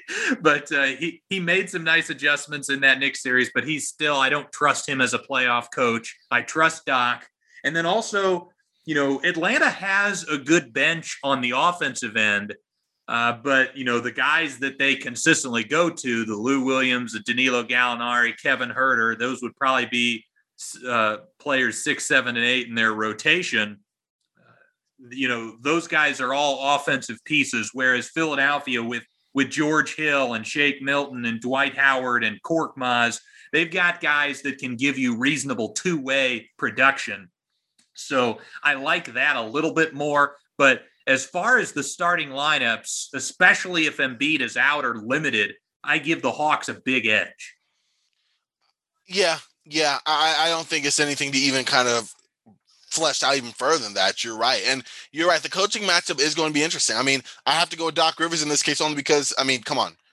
Nate McMillan is notorious, notorious for his lack of adjustments. Although I think he did a decent. I mean, he didn't really have to do too many adjustments in the Knicks series, and we know that Coach Thibodeau in the battle of who won't adjust won that one because the last adjustment he made at the very end was the death knell and starting Derrick Rose for as long as he did, um, and not giving up on Elfrid Payton as early as he should have. So yeah, I mean, the, the, big the big adjustment that uh, that McMillan made that helped, and and John Hollinger jokingly pointed out after uh, they they lost Game Two he Hollinger said something to the effect of like uh, the Hawks lost this because of the rule that you can't stagger your starters minutes, uh, referring I think in large part to to Trae Young and, and Bogdan Bogdanovich that in that yeah. they they basically played together and they they put out the bench units without either of them and as the series progressed they staggered those guys and I think that really helped the second unit.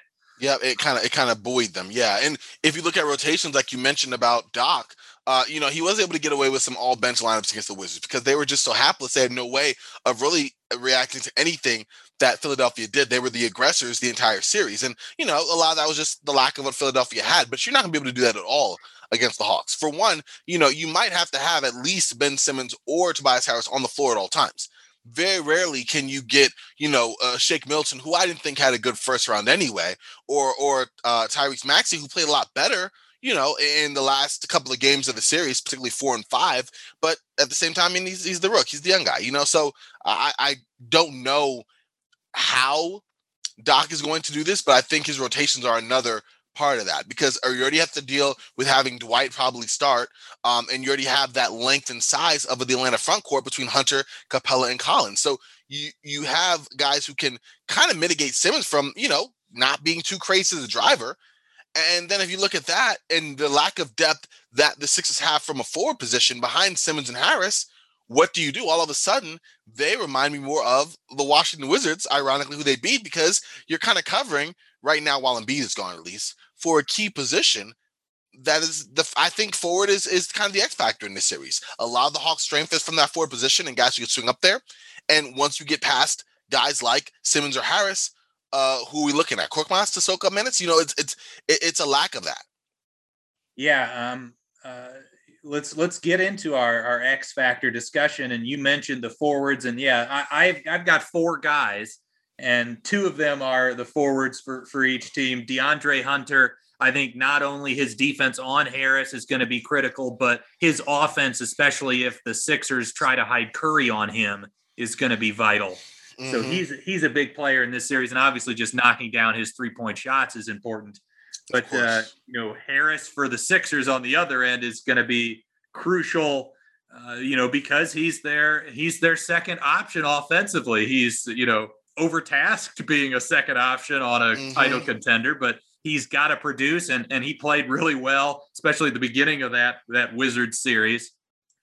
So so he's going to be big. The other two guys I've got listed here as my X factors, Clint Capela, You know, if we see that's it, mine too yeah, if we see Embiid at full strength, and you know this meniscus issue isn't too too big of a problem, uh, you know Capela is going to be instrumental in in just limiting him some. You've got to keep, you've got to make him just a little less efficient than his his normal normal numbers, and I think he's got the capability to do that. And then also as the lob threat, uh, he uh, and and and an occasional post up against mismatches. Capela is a is a vital player and a key reason why this Hawks team is has uh, has made this run and is in the second round of the postseason. And the final guy is is Seth Curry again because I think the Sixers with a limited Embiid or Embiid out, they're going to need Harris and Curry to produce a ton of offense for them as well as Simmons. But um, you know, Curry had some some big games in that uh, in that first round series against Washington and uh, he's also going to be the guy on the defensive end that's going to have to, you know, is going to be targeted, and he's got to hold up reasonably well. No, I'm with you. I- am with you. Those are all good. I was going to say I share uh, Capela, I share Hunter. Um, I'm going to throw in Ben Simmons. You know, look back over Ben Simmons' last five games. First, first game against the Wizards. You know, uh, six points on three and nine shooting, but 15 rebounds, 15 assists. Then 22 points you know, 9 and 8, 14, 5 and 9, 13, 12 and 3, and then finally, you know, sublime, you know, 19, 10 and 11, you know, being a factor on all ends of the floor. Now, mind you, that was against a Wizards team that didn't have a suitable defensive uh, uh, counter for him. You know, you you didn't have a, a lack a whole a whole lot of size for the Washington Wizards as, as a team in general. So now you're going against the Hawks, and I want to see the type of effort consistent for Simmons, not only across all facets of the game, but understand that offensively, you need to take a bigger role. That's one. Yeah, that's that's uh yeah, I, I think it's gonna be it's gonna be a bit shocking for the Sixers to just realize how big the Hawks are. Not because mm-hmm. the Hawks are just like huge in general, but you know, when you're comparing them to the Wizards, they're a night and day gigantic basketball team. Yes, sir. Night and day. No, you're right. It, it's it's you went from the Lilliputs to just uh, the, someone more your size. You know, you go, you live among fifth graders, and now you in high school, and you see the fellow high schoolers. Like, oh wow, okay, interesting.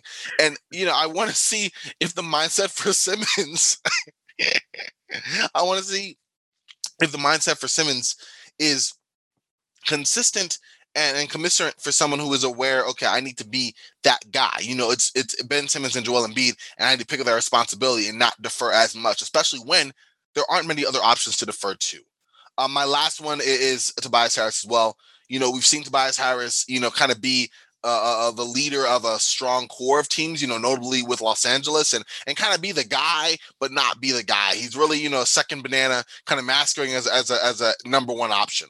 Um, but in this case, he's going to have to act the part a whole lot better, you know, just to be that one guy who can establish some offensive continuity and be someone who can initiate a little bit, who can shoot a little bit, who can, you know, do some more creation, do some off the bounce juice. He's the only guy that's multifaceted on the offensive level from all three levels for the Philadelphia 76ers while Joel Embiid is out.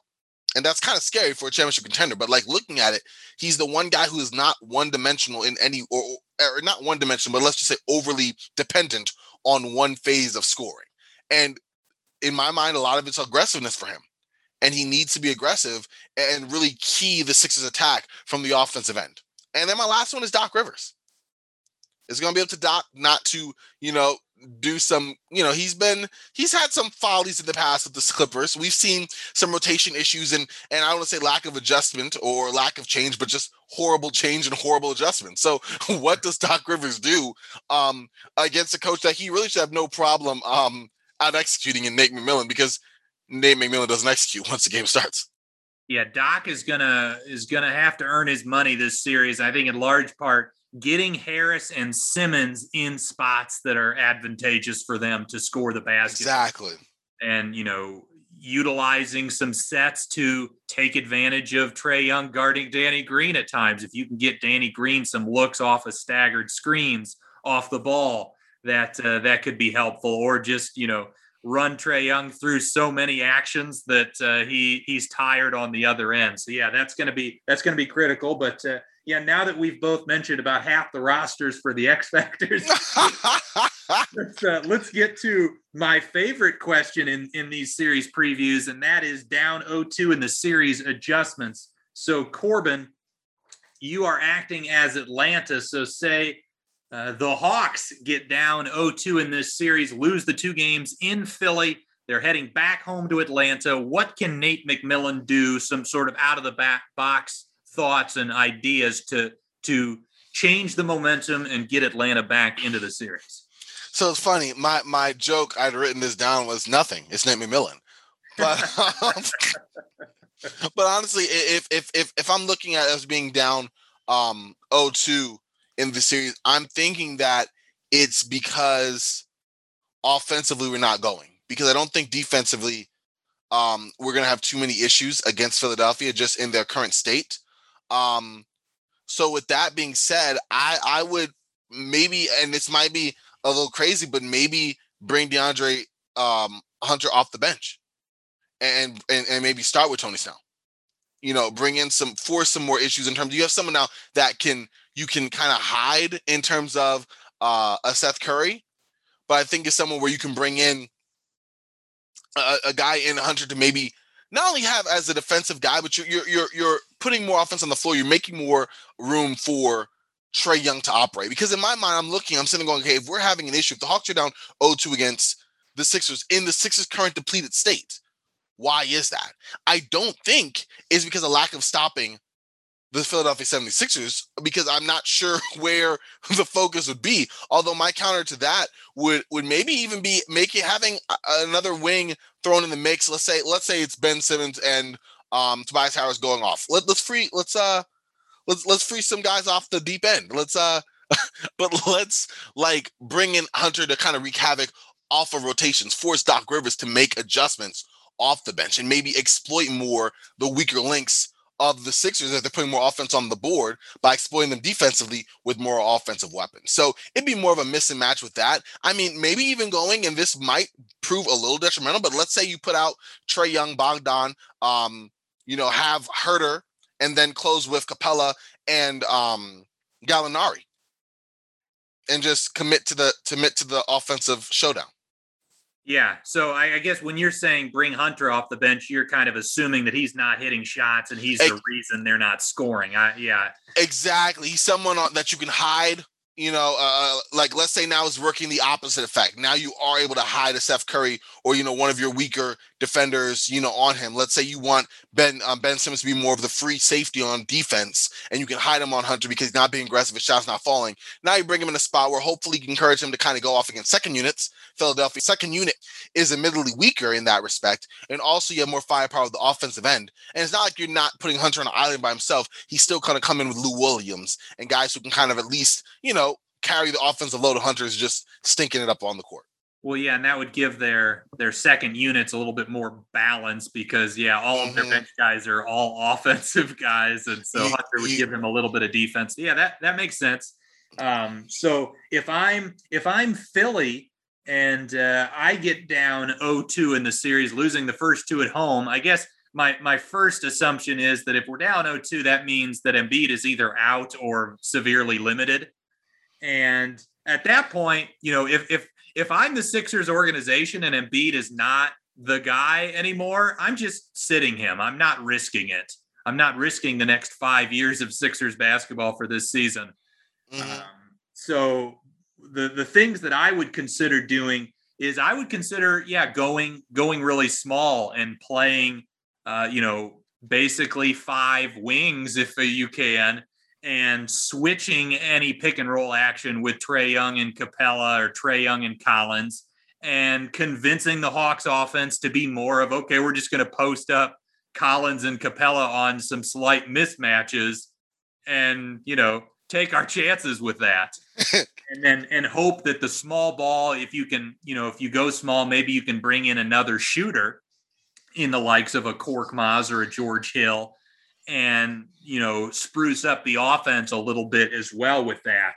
And then the only other thing uh, that I that I had listed here is yeah, just attacking uh, attacking Young relentlessly. If they're hiding him on Green, you've got to try to do some stuff where you have Green setting screens, and it would probably best suited to have Danny Green set the screen for Seth Curry. Ah, shooter freeing a shooter as the guy that Curry you can't you can't go under the screen against Curry. So that forces the, the Hawks into a little bit of a, an issue where either you're you're hedging out and Green gets a pick and pop, or you're not showing enough attention to Curry and he gets an, an off the dribble look. So those would be the, the the two biggest things if if I'm down 0-2 as Doc Rivers. Okay, I like. Wow, yours is a lot more uh, uh, technically sound than my own. I no, was like, no, it's simple. I, I, went at it like it was 2K. What are we doing here? Okay, more offense. well, no, I mean, I, I, I think it's it's fair to say, okay, if if the Hawks are down 0-2, it's probably not because they're just getting killed defensively. It's probably their offense has been shut down to a certain extent. So, no, I I, I understand that what you were what you were going at there. Um, so let's uh I, I guess we're uh, I, the next thing i got on my notes is series prediction but was there anything else about this matchup that intrigues you that you wanted to talk about before we we get to our picks? I feel like so much hinges on on on so many variables you know Embiid's health uh the hawk shots going down going ice cold you don't live by the jumper that whole tried and and and actually not very true kind of statement there. You know there's so much there that can switch, I could definitely see as being a series I change my mind on. Even the fact that we had, like you said, 18 million X factors. Like there's so many guys who can like stand up and, and make a huge difference in the series. And that makes it very compelling, but also makes it so confusing. So I'm intrigued just to be able to watch this and not really have an idea of what I mean, at least with this, with Embiid being out. Let me preface that by saying with Embiid being out, not having idea what way the series will kind of turn you know, who's going to show up and, and what's going to happen there. That's intriguing to me. You know, seeing how Trae Young responds, if the 76ers will be able to kind of corral him a little bit. But with that being said, I'm ready to go into predictions. Predictions. I'm just, um, this is a series that was interesting to me because it was like, wow, okay, thinking about it, thinking about it, okay, if this happens, this happens, but I, I really don't know. Like a lot of it really depends on Embiid. A whole team winning kind of goes on Embiid, you know, being uh, 85% of what he is. I don't think you can bring him in laboring. And, and yes, you'll have some of the defensive presence that he brings, but you're not getting the offensive attack enough that, you know, maybe Capela could reasonably hold him, you know, pretty much at bay because Capela's already a very solid defender. You know, I think a lot of it is is up in the air, and that makes this uh, series so fun to to anticipate. Yeah, so I should preface my prediction with the assumption that I, am assuming Embiid's going to miss at least a game or two, upwards of three. And mm-hmm. I'm also assuming that even when he comes back, he's going to only be about 75% of the Embiid that we saw this season. So, mm-hmm. based on that prerequisite, I'm picking Atlanta in six. Okay. Okay. Wow. Wow. Atlanta in six. Now, mind you, this is regardless. Regardless, you said you said because you don't think you're going to have 100 percent beat. So you just said that, Atlanta in six. Was, done. Yeah, that pick was based on my assumption that Embiid's going to miss a few games and be even when he returns be limited to a certain respect. Wow. Okay. All right. All right. So I'm gonna go with I wrote two down. I, I didn't know you were gonna just be bold and, and, and stick with one. I thought I expect you to do much of what I'm doing, so now I feel on an island. I feel seen. Um, I you know I'm gonna do the same thing. Darn it! I'm gonna say, yikes. Okay, so I had I had Hawks in six if Embiid was out. I had Sixers in six if Embiid could come back to at least 75% effectiveness because I just believe in Embiid that much. I'm going to take that. I'm gonna mix it up. I'm gonna say Sixers in seven.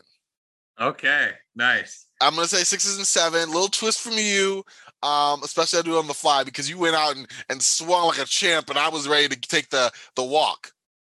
Yeah, like like I said, I'm I'm a little bit perplexed by everyone just completely overlooking this Hawks team, uh, especially given that yes, the Sixers are the the number one seed, but I think they're probably the fifth or sixth best team in the NBA. You know, this isn't some juggernaut, and they're their mm-hmm. fifth or sixth best team in the NBA with their their clear best player uh, with with a huge question mark heading into this series. So, yeah, I I, uh, I certainly could see Philadelphia still winning it, but uh, yeah, I'm I'm going bold and picking Atlanta. So yeah, let's let's get on to uh, let's move on to the the other series. I think the series that uh, we're we're both most excited about, and I think the NBA world is excited about, and that is the two seed Brooklyn Nets taking on the three seed Milwaukee Bucks. I'm going to be acting as the Bucks, and Mike Budenholzer. Corbin will be the Nets, and Steve Nash. Brooklyn finishing the year at 48 and 24, first in offense, 21st in defense, fourth in net rating at positive 5.7. Milwaukee as the three seed, 46 and 26 overall, seventh in offense, 10th in defense, and fifth in net rating at positive 5.5. The Nets defeated the Celtics in five games. The Bucks swept the Heat in four. And uh, we've got a couple of injury issues for both sides. Donte DiVincenzo with a ligament issue is out for the rest of the postseason. Uh, that's a big blow for Milwaukee. And then also on Brooklyn's side, Jeff Green could miss the start of the series. He has a strained plantar fascia, but uh, apparently he's been progressing well, but they have not officially uh, said he's going to play or, or, ruled him out yet for game yeah. one. But uh, yeah, I guess uh, first off, Corbin, what are what are your initial uh, what are your initial thoughts about this matchup? I mean, come on, Garrett. We all figured this was like the marquee matchup. We were hoping for this from like game one of the opening rounds of of these respective teams. Like, what if wait till we get you know the Bucks versus the Nets? I think you have firepower. You know, you have uh what the last four MVPs on these rosters between uh Harden and and and Giannis. You know, KD Kyrie, you know, Khris Middleton playing out. You know, you got Jrue Holiday, who was just insane for the Bucks against the Heat, just as a playmaker, as a scorer, just in general. Uh, each each bench has some interesting lineups. You have some injuries as well. You know, the Brooklyn Nets, like you said, with Jeff Green. The Bucks, obviously, a little bit bigger with the injury to Donte DiVincenzo for the rest of the postseason. Um, the coaches, you know, Mike Budenholzer, who's been, you know, much maligned in the past for some of his adjustments or lack thereof uh, during the postseason. Again, this seems to be a common theme. And and Steve Nash, who is a coaching rookie in this stage, and mind you, didn't have to flex a whole lot of chops against the Boston Celtics, who you know were injury injury ridden and, and, really offensively uh, deficient. And now you have a team in Milwaukee who the talent level is night and day. So I think you have a lot of interesting chess pieces here. Uh, a lot of different ways the series could go. A lot of different individual offensive and defensive talents that can, you know, kind of win on their own. And it's going to be very fun to see how this all shakes out. Absolutely, and and uh, if the regular season matchups are any indication, we're we're in for a fantastic series. The Bucks won two of the three matchups during the season.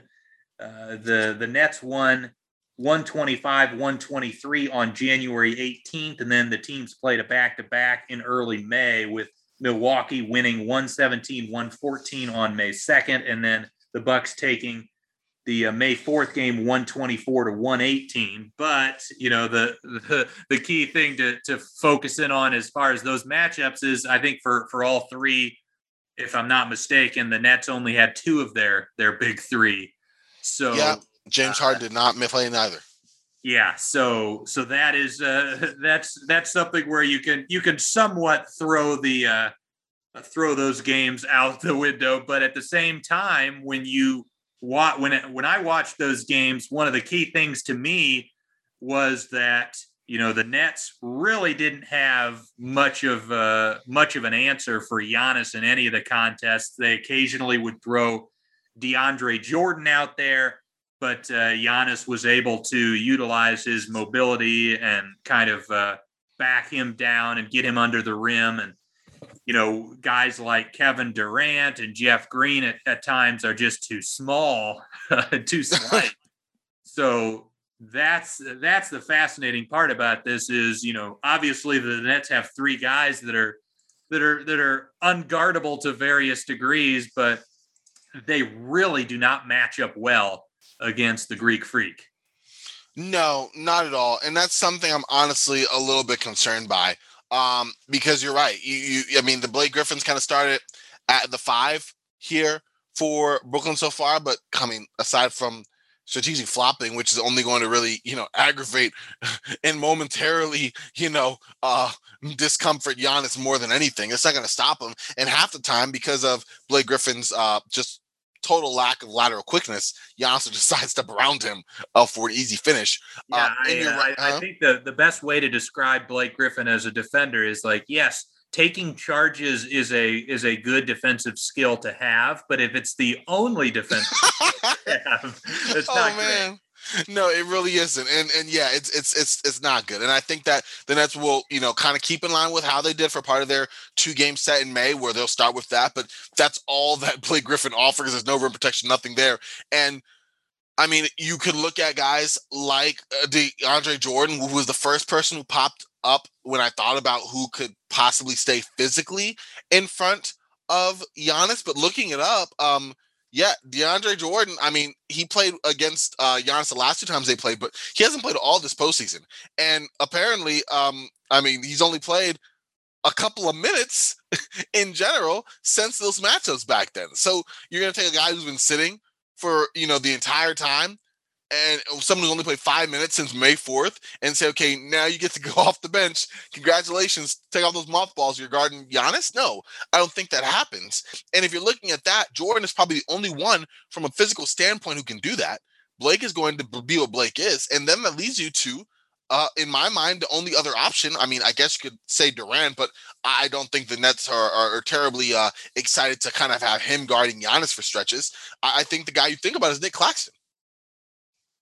Yeah, it's it's fascinating because yes, the obviously Steve Steve Nash has preferred defensively to to switch and to have centers that uh, that can execute that scheme, which is why Jordan has not played.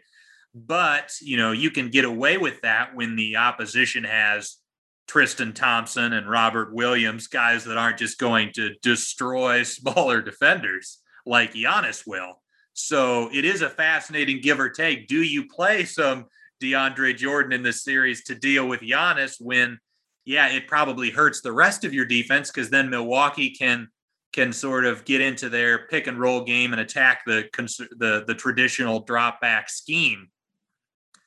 Uh, and and also Jordan, you know, I think hurts that hurts their spacing to a certain extent on the on the offensive end, it allows Brook Lopez and his best defensive skill protecting the rim. It allows Lopez then to to be much more effective. So that is a that is a fascinating issue. And and Jeff Green's health, I mentioned at the outset. Uh, he, I think he's you know going to be a game time decision for that game one, but he's another guy that. Uh, out of the options that they have on the roster, he's probably one of the better ones. So his health is going to be is going to be crucial. Jeff Green is the one guy who I, I do think you're right is going to be a, a, big swing piece, and a lot of that again is on his health and also what he looks like when he comes back. You know what I mean? Is he going to be completely 100 percent healthy? Is he going to be lingering with some with some effects? Because if if if if he is, then you still have you know somewhat of an issue there. Jeff Green, even at 100 percent, isn't a total panacea for what you know is going to ail the Nets when it comes to defending Giannis Antetokounmpo. At the same time, I wonder if by putting a Nic Claxton or let's say a lesser defender, not named Blake Griffin, on Giannis, if that kind of psychs the Bucks into focusing on that matchup, you know, into this this mismatch that takes the Bucks out of their overall game plan. You know, you focus on on so much of oh we have the advantage on this that it turns out not to be an advantage if it changes the entire way your team is schemed now. Yeah, you mean like just get having the Bucks go back to what we saw in the last couple postseasons where they're just isolating Giannis a bunch. Exactly. But in this case, obviously the difference being that, you know, in years past it was just kind of flawed short side offensive philosophy where in this one it's like no you know the bucks truly feel that they have the advantage here but by going back to that kind of plan that led to you know short exits before you're going away from what got you as effective as you've been this season on the offensive level yeah and and that that is a great point, and, and that will be crucial for Milwaukee to avoid that sort of trap of of going into just pure isolation at the start of the shot clock with Giannis attacking from the three point line. I think it's it's been so big that they've you know the holiday acquisition has allowed them to have multiple ball handlers uh, with Giannis as the screener attacking the defense, and with the Nets switching you know, even if you've got an initial mismatch with Giannis, if you think, oh, the guy that's guarding him right off the bat is is a great matchup for us. Well, what if you get an even better matchup and instead of Giannis attacking from the three point line, you've set a pick, you've run a pick and roll, and now he's attacking an even better mismatch. Say instead of attacking Jeff Green, he's attacking Kyrie Irving from the free throw line. Mm-hmm. That is a much better outcome for the Bucks. So I agree with you that uh, yeah, per, perhaps that could be there could be some some mind games being played by Nash where yeah, maybe we'll just give Giannis such an easy matchup to start that they won't do what worked so well in that series against Miami and has worked so well all season long. Exactly, and, and and and to the Nets' credit, they have to hope that that is the case because um offensively, I mean, not only do you not have an ideal matchup for them, I mean, Nic Claxton gives up a, a ton of weight, you know, and he's still just very raw and young as a player. That you're going to say, okay, I want him to, you know, I want a guy who's played, you know, less than 800 minutes across two NBA seasons to match up against you know a two-time MVP in in what's going to be largely a one-on-one matchup. It's it's it's kind of whack to me. Um, looking at the defense for the Nets, though, I think it's even more frustrating there because while the Nets switching can be you know reasonably effective, and and let's say you know they have James Harden on Giannis or KD on Giannis, or even for like the smallest of seconds Kyrie on him. I don't think the Nets are equipped as a defense to they can handle the first, let's say, option or first attack or, or first wave uh, from the Bucks. But let's say, you know, as it goes deeper in the shot clock and more switches happen, now there's more breakdowns. I don't think the Nets are cohesive or disciplined enough as a team to kind of withstand, okay, one switch, two, okay, three, pick and roll. It's a lot. And I think that you have too many weaknesses. You're relying on Blake Griffin to cover the back end. You're relying on defensive awareness off ball from guys who historically, you know, aren't super strong there. You're putting a lot on KD to kind of be the real actual uh, backside uh, or rim protector. It's a lot there that I think could lead to breakdowns for the Brooklyn Nets. Yeah, it's uh it's it's tough because yeah, you it's there's a give or take, right? The uh, with all of their centers being flawed in certain respects. Like I think Blake Griffin might be their best offensive center, given his ability to space the floor and pass the basketball.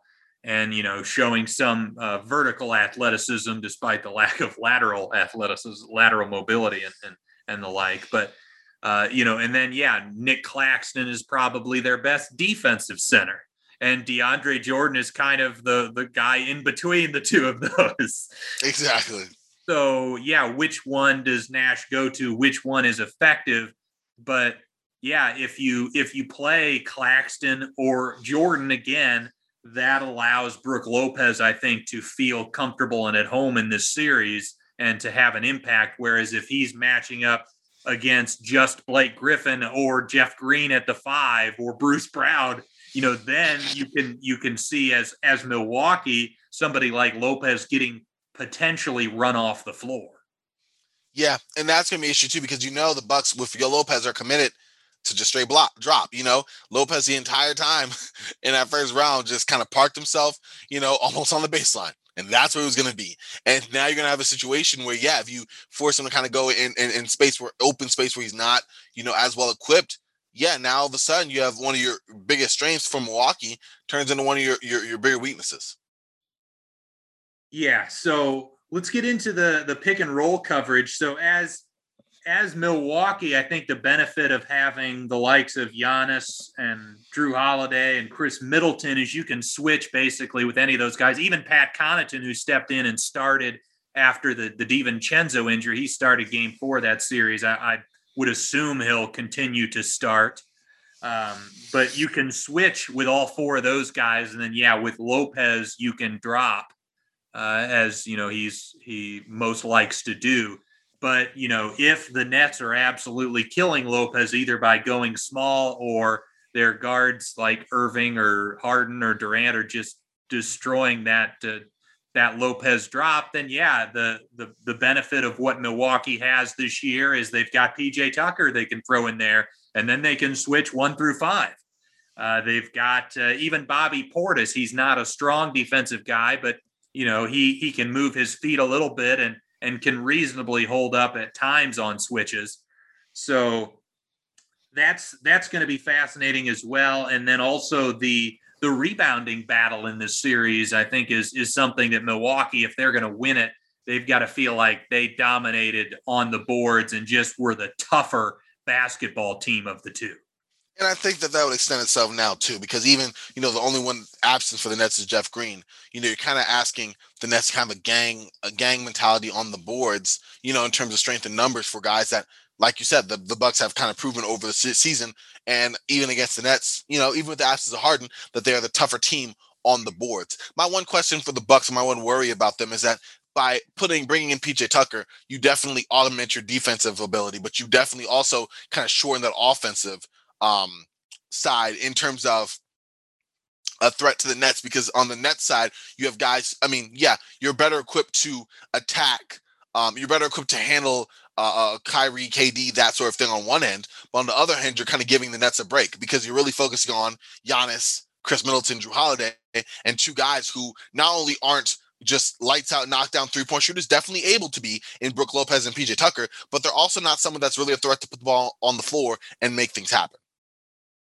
Right. And and yeah, with the Nets being so switch heavy, it's going to be a lot of okay, you know, how how effective are the Nets at helping off of those, you know, not non-shooters, but the, you know, average shooters that the Bucks yeah. throw out there. Um, and and also just like, you know, are the guys that are that are defending the average shooters are they even good enough to make a difference if they're in the right position help wise. You know, they've got some limited defenders on this roster in the likes of Irving and Joe Harris and Landry Shamet, uh, Blake Griffin, obviously. So that's the other issue is, you know, you've got really in that starting lineup, you've got Kevin Durant as the only guy that I would say, oh, he's he's a guy that really can make an impact defensively. So you know, but the Bucks might force him to be on the guys that are the good shooters, are the guys that you don't want to leave.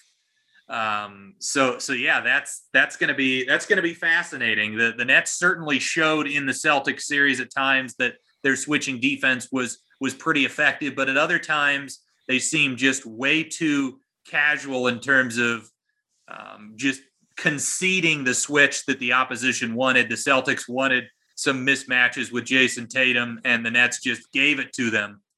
Uh, so the and, and if you do that in this series against Milwaukee, against the likes of Holiday and Middleton and and Giannis, they've got more than just one guy that is uh, able to take advantage of that. That's true. There's there's there's more there's more um holes that can be attacked on that way, and I think I mean I don't know about you, but I, what did you feel kind of transitioning that, that X Factor? What did you feel about that? Because I want to kind of talk about that for a second here. But for me, I guess this is a, a tactical adjustment as well. How much do you think the Bucks can compensate for the loss of Donte DiVincenzo, who really kind of factors key here? Because you know when you have these Kyrie KD types, well, really mostly Kyrie and Harden another guy aside from Jrue Holiday who would stick them and not only kind of guard them, but also be the secondary guy, you know, going around picks and such would be DiVincenzo. Now you take him gone, that's a loss. You bring in guys like Pat Connaughton and Bryn Forbes, who I mean, have their strengths. Bryn Forbes maybe a little bit more from an offensive level uh, than Connaughton, although Connaughton can more or less be more passable on the defensive end. But they also have their weaknesses. Pat Connaughton not being the strongest of shooters, even though he's, you know, uh, he's a solid shooter. He's more like in that PJ Tucker um, you know, Brook Lopez kind of camp of shooting, a little bit less than that, in my opinion. And then Bryn Forbes, who defensively is just almost a non-entity. Well, Connaughton can at least hit an above the break three, which PJ Tucker cannot. Oh, there you go. That is very true. That is very true. You know what's funny, real quick on PJ Tucker? His last couple of games in Houston, he did some things. He hit like one or two, but he also had like finished. I remember watching this. Kind of went, you waited like four years to show this. He had like the ball in the corner he pump faked it, took it to the rim, and like reverse layup. It didn't look like great, but he did it like on back to back possessions on one game. And I remember going, where was this before? And I don't know if he's doing it just like why not, or, or it was it, it just felt weird that in all these PJ Tucker, if he didn't have the the the corner three, you know, he's passing it back around, or, or that was it. And to see him do that was shocking, and I haven't seen it since. But anyway, going back if, to you, if, we're going to go on a tangent of PJ Tucker breaking down the defense, I, I've got to bring up you know, I, I, picked the Oklahoma City Thunder to win in seven games against the Rockets in the first round last year, and I was oh so close. And the difference was a PJ Tucker drive from the corner and like a 10 foot floater that he hit in the closing moments of game wow. seven. Wow. That had to sting. but that uh, had to sting. Yes, sir. I'm sorry.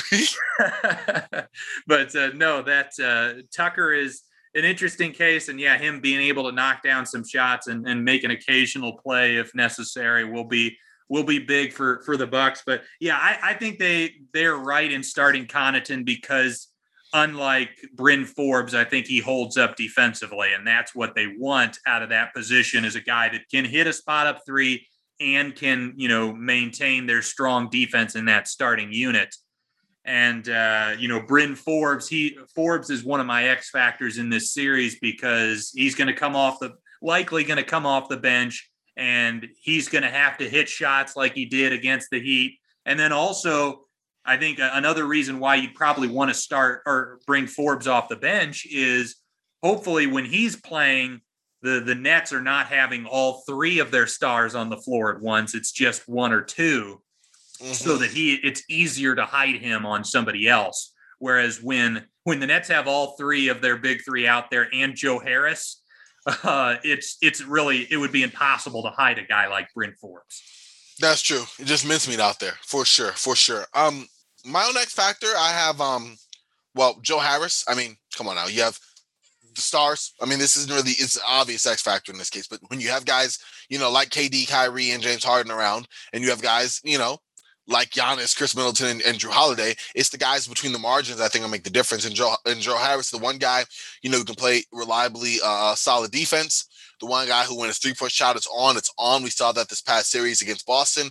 You know, hitting I think it was six out of eight at one point or something to that effect. Um, really being a release valve for those guys. Um, and also being able to not be played off the floor. And how does that work out? Uh, similarly, I, I would say that for the um, Nets, I would say uh, Bruce Bowen. You know, coming in playing kind of that small ball five role. How is he going to be able to match up? Um, Bruce and, Brown. Bruce uh, Brown. Oh my gosh, I meant Bruce Brown. Thank you for that, Garrett. It kills me, man. Another aside, for I don't know how many years Bruce Brown from with the Pistons. I've been saying Bruce Bowen. And I know it's not Bruce Bowen, but it's just my brain goes lazy. I'm like, yeah, Bruce Bowen. Like, come on, Corbin. Jeez. Anyway. Well, I mean, if if if it makes you feel any better, they are similar similar players. The the defensive sort of uh the right. guys out there with limited jump shots. See, this is why you're a stand-up guy, Garrett. You totally covered for me there. I feel even better for that guy. Thank you for that, sir. but also, one guy I'm interested in is Landry Shamet. You know, Yep. Gets a lot of minutes again. You want to have other guys step up for Brooklyn. I think it's going to be a test. This is the hardest test Brooklyn's probably going to face in the postseason. I don't think I'm being very bold in saying that. Um, I don't feel very confident they're going to be taxed too much in the next round. You know, provided they make it there. I guess that'll lead to predictions in a minute. But with that being the case, who's going to come up and make plays? And um, we're not talking about the big three. We're talking about guys who can feed off of that, guys who are able to slot in roles and make shots. And Landry Shamet, you know, when he's played solid, you know, both with the Clippers last year and with the Nets through parts of the year, he looks really good. And he also has times where he fades away and just is a non-entity. Um, I was gonna say Mike James. I like Mike James, but I mean, Nash has been really weird with his minutes. You know, he barely played in most of that series, and I was surprised. So I'm just not gonna bring my X factor because it might not even be a factor. Period you know me, Corbin. Give me all the Landry Landry Shamet stock there is. I uh, oh, you'll you'll grab it up. You flock to Landry Shamet like I do to Anthony Edwards or Russell Westbrook. So, but uh, yeah, the um, the the other couple of guys I wanted to mention for X factors was the the two po- possible alternatives for the Bucks at center. That's Bobby Portis and PJ Tucker. Given that there is a possibility, especially against certain lineups where Brook Lopez just can't function on the mm-hmm. defensive end. So I think both of those guys are going to have their moments in this series where they've got to come come through for the Bucks to pull it out. And then yeah, we we mentioned him at the outset, but Jeff Green, not only because of the question marks with his injury, but uh, they're going to need at least some level of resistance against Giannis. I think the, the the Nets can still win this series with Giannis putting up monster numbers but just you know just a small amount of resistance could could make the difference between winning and losing. Yeah it's going to be interesting to kind of see how that goes because you said it it's both these series are interesting taking this brooklyn series and also kind of going back to atlanta series where you have these big themes but so much of it is decided in these really small between the line elements um, that are curious for me. I like your x factor a lot more than mine but i mean you could have put i could have drew, drew tyler johnson no I couldn't have, but I could have gone in terms of you know these Brooklyn Nets guys because so much of them is on so much of that team is the identity of their big three. I guess you could even make James Harden the X factor simply because we haven't seen James Harden matched up against this iteration of the Bucks with this team. But at the same time, if any team has the ability to kind of hold James Harden in check, for as important as James Harden is for the Nets, I think he is clearly. I think we'd agree their most important player in terms of being the hub between the stars and the bench guys and making it all flow in a in a in a um I'm trying to say continuity, continuity, what anyway, making it flow in a homogenous way. I'll go lazy there. if any team can limit James Harden, I mean, if you look at it, Milwaukee set the blueprint for that a couple years back. You know, forcing him a certain way, playing him the traffic, forcing him to lob threats. You know, at the time, we're gonna make you make your mid-range shots. We're gonna make you make your floater. He had to learn like master that floater. He had one, but he had to take that and make it his arsenal. And if you're going with Harden saying, okay, we're gonna force you to do that, how much does that take away from what Kyrie does? You know, do you want to make Kyrie a playmaker, which is something that he obviously is freed of the burden of having to do because now he can just focus on his offense and focus on shooting. But if you force him into that, what does that do? I mean, this this Brooklyn Nets team again, as talented as they are, not a whole lot of sample size on how they all play together. And if you can make one player overly uncomfortable or go back to their own bad habits or or or more personal um, ISO habits, maybe that's just the shift that's needed to kind of take the entire ship off its course if you're Brooklyn. Yeah, I'm I'm so glad you brought up the whole idea of the the Bucks defensive scheme dealing with Harden in years past and the big difference with Harden's game against that defense is the floater. You mentioned it. But this year, he's shooting 48% from the short mid range, which is a career high for him. So he has really started to master that floater and make it so that that defensive system where you're going over the screen, the, the big is dropping back all the way to the rim. Uh, he's he's punished that more this year than he ever has. So wow. that's uh, that's something to keep in mind. And and yeah, the uh, th- this series is going to be absolutely fascinating. So let's get to the last question before we do our predictions, which is the down 0-2 in the series adjustments. And uh, as as the Brooklyn Nets, if Corbin, if somehow the Nets fall down 0-2, losing the first two at home uh, in front of their their mediocre fan base. Uh, Half of them are posers. I'm done. but uh, if that happens, what are some things uh, that uh, that Steve Nash might have up his sleeve to to turn things around? So, I mean, honestly, you're not moving KD, Kyrie, or or James. That's not happening. So, my first thought was moving Blake Griffin.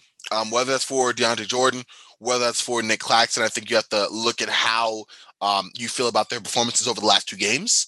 But you have to realize something is a change. And in my mind, if there's an issue, it is with Blake Griffin because he's already kind of the weakest link, in my opinion. Have a super great series last against Boston. It was just Boston was so bad that it was okay, but he wasn't like super great there. Um, and if he is being attacked and he can be attacked by a Bucks team that knows kind of just how to go at weaknesses, then you have to take him off the floor. Even if that's putting on DeAndre um, Jordan in that kind of uh, Keith Bogans role, you know, only playing the first couple of minutes, just shaking it up and, and, and making it different that way. Um, another thought that I had, I'm not sure how I feel about it, but if we're looking for more defense, maybe we take out Joe Harris and bring in Brown early. You know, maybe you have, you know, having Brown at the four, small ball four, five, you know, kind of focusing on, let's say if it's Khris Middleton, that guard matchup, freeing KD to kind of be more of that rim presence and also freeing him from having to focus on one guy because all the Nets are going to have to defend somebody in this series. You aren't going to be able to hide, especially like you said, with the switching scheme that the Nets uh, utilize. You're not going to be able to hide them too often on a Pat Connaughton for long stretches or on a, a Brook Lopez. And especially with the way Brook Lopez was posting up, you know, last year, it's like, oh, I could just go back to, you know, um, Brooklyn Nets Brook Lopez. You know what I mean? So with that being the case, maybe you say, okay, we're going to bring some more defense in off the bench you know, let our offense do what it does already. And, you know, however, we're going to stagger KD, you know, James and Kyrie, but then we also have guys that come off the bench that could be shooters. Now you bring in Joe Harris against a weaker defensive lineup for the Bucks is going to utilize, you know, Bryn Forbes and utilize um I'm forgetting his name now. Um ay ay ay. Thank you. I was about to say crazy eyes, Garrett. it's late. I'm tired. Got some wide eyes. Yeah. There you go. I, I would counter then if you make that counter. I would counter with starting Bryn Forbes to match up on Bruce Brown. you're, you're right because then you can hide him. That is true, and and thus the chess match begins because because you're right. But I feel like if Brooklyn is losing those two games, it's not going to be for lack of offense. You know, and I think that's I think we both realize that. So how can you you know deploy uh, more defensive players or, or, more defensive identity around your three core guys when you know that benching any of them is a non-starter. And I'm not saying it should be. I'm just saying three of those guys cannot be moved. So your only change would be on focusing on the other two, you know, and that's kind of the key lineup change that has to happen down 0-2 because at this point right now, maybe you make Giannis into more of a shooter. You know, it, other elements of this are more like I don't want to say intangible changes, but like do you focus on taking one of the Bucks' big three entirely out of the picture? And I don't think the Nets have the personnel or defensive identity to even begin to say, okay, we're going to totally deny you. They don't. They're not that kind of team. Yeah. the The interesting thing for me is, yes, I understand the the idea that yeah, the Nets are brilliant offensively. So if they're down 0-2, they probably haven't gotten stops. But I also think there's a, a, a legitimate possibility that Steve Nash is kind of in the same mindset as like a Ty Lue, where instead of adjusting to, even though the Clippers got down 0-2 because they just couldn't get stops, he still kind of made more offensive moves. Uh, I, I I wouldn't be surprised to see Nash kind of go in that same vein where he says, "Okay, yeah, we haven't gotten stopped. so let's just juice our offense up even a little bit more. Mm-hmm. Just blow them out the water. You say, uh, KD at the five, huh? yeah, just to be completely unstoppable. Yeah, no, you're right. And, and and honestly, I mean, that's not beyond Nash. I mean, I'm not saying that Nash is like a Mike D'Antoni all offense, no defense, but you're right. He's going to lean to his strengths, and that'd be fun. Just for a minute, bring in Shamet, KD to the five, you know, slide Joe Harris up or, or slide James Harden up and, and kind of see what happens. James Harden is, I mean, much is made yeah, about I, his post defense. I feel like we're going to see James Harden guarding Giannis at times in this series as well. Yeah, I, I, I would agree with you on that, and he can do a decent enough job. I just don't know if you want to have that too often, especially since James Harden kind of runs the offense for you know the Nets. And yes, Kyrie and KD can, but when Kyrie and KD are there, they're mostly creating offense for themselves. They're able to do it for others, but James Harden does it you know, and that's kind of where they're at right now. And you're right, it's those shifts like that. Same reason why I wouldn't put KD on Giannis until crunch time, because yes, you can do that, but then again, you're taking away some from from him there, and also you're kind of mitigating the help side defense that you would have because you're not going to leave Giannis, at least not around the rim. Yeah. Lord knows down the dunker spot. Yeah, I think like Jeff Green and Harden are probably number one and number two on the Nets roster in terms of uh, best matchups for Giannis, just in terms of having the strength and being able to. I mean, more so Green being able to move his feet than Harden, but yeah, just not being bullied. I think those two guys are their best bet. I like Harden, uh, you know, more than I like Durant on Giannis, for instance, because I think Durant just will get bowled over. Yeah, you're right. Frame wise, you know, stout enough, kind of having good read for you know picking up the dribble, and yeah, Harden is a good post defender. Um, I don't make it seem like he's some like, you know, just take you out of your element guy, but he's someone that you're right, you feel a lot more comfortable with just from a physical standpoint alone than a, a Durant who you'd rather have kind of flying from the weak side, you know, doing the the blocks that he does or he's wanted to do over the last couple of years. Right. Yeah, exactly. Not only does putting Harden on on Giannis make it the, the better matchup on Giannis, but yeah, then you've got Durant as the weak side help defender who he's obviously much better at that than Harden is. Exactly. So as far as the as far as the Bucks with uh, it, you know if the if Milwaukee gets down 0-2 and I'm Mike Budenholzer, uh, you know depending on how the Nets scored in the first couple of games, if it was just the the big three putting up like combining for 100 points, or you know it's the the other guys say Joe Harris hit eight threes or something. It you know I, I think I would try to mix it up and make the stars beat me one game, make the role players beat me the next, you know, and and and um, you know, you the, the last thing you want is to give them everything. The last thing you want is to have Irving, Durant, and Harden all go for 25, and you're giving open shots to their role players. You got to mm-hmm. try to take something out of the the picture there. And then the other thing would be uh, you know, I, I, I, briefly mentioned this with the X factors, but play Lopez less. I'm assuming if you're down 0-2, the defense has not been able to get stops. They've been able to take advantage of Lopez in that drop. So playing him less, getting in those more switchable bigs, I think would be would be something to do. And then the final thing on the offensive end is to just spam the pick and roll with whoever Kyrie Irving or Joe Harris is guarding. Oh, that's you know, a good one. And and and just attack that and and get favorable switches onto Giannis and uh, and you know if they if they aren't switching with with Irving or Harris, then you're getting to attack traditional uh, defensive coverages, which I think Middleton and, and Holiday can can take advantage of. So those would be those would be my big adjustments. But but yeah, I think this is just going to be. Before we get into our picks, is there is there anything else about this series you wanted to discuss? I I, I cannot wait for this matchup. It's probably a whole lot of fun, man. It's probably a whole lot of fun. I think I'm curious as to how adjustments are made. I mean, you brought some really, really good ones. Um, especially that point you want of just attacking the pick and roll because that makes a lot of sense. You know, the Bucks don't have as many weak links.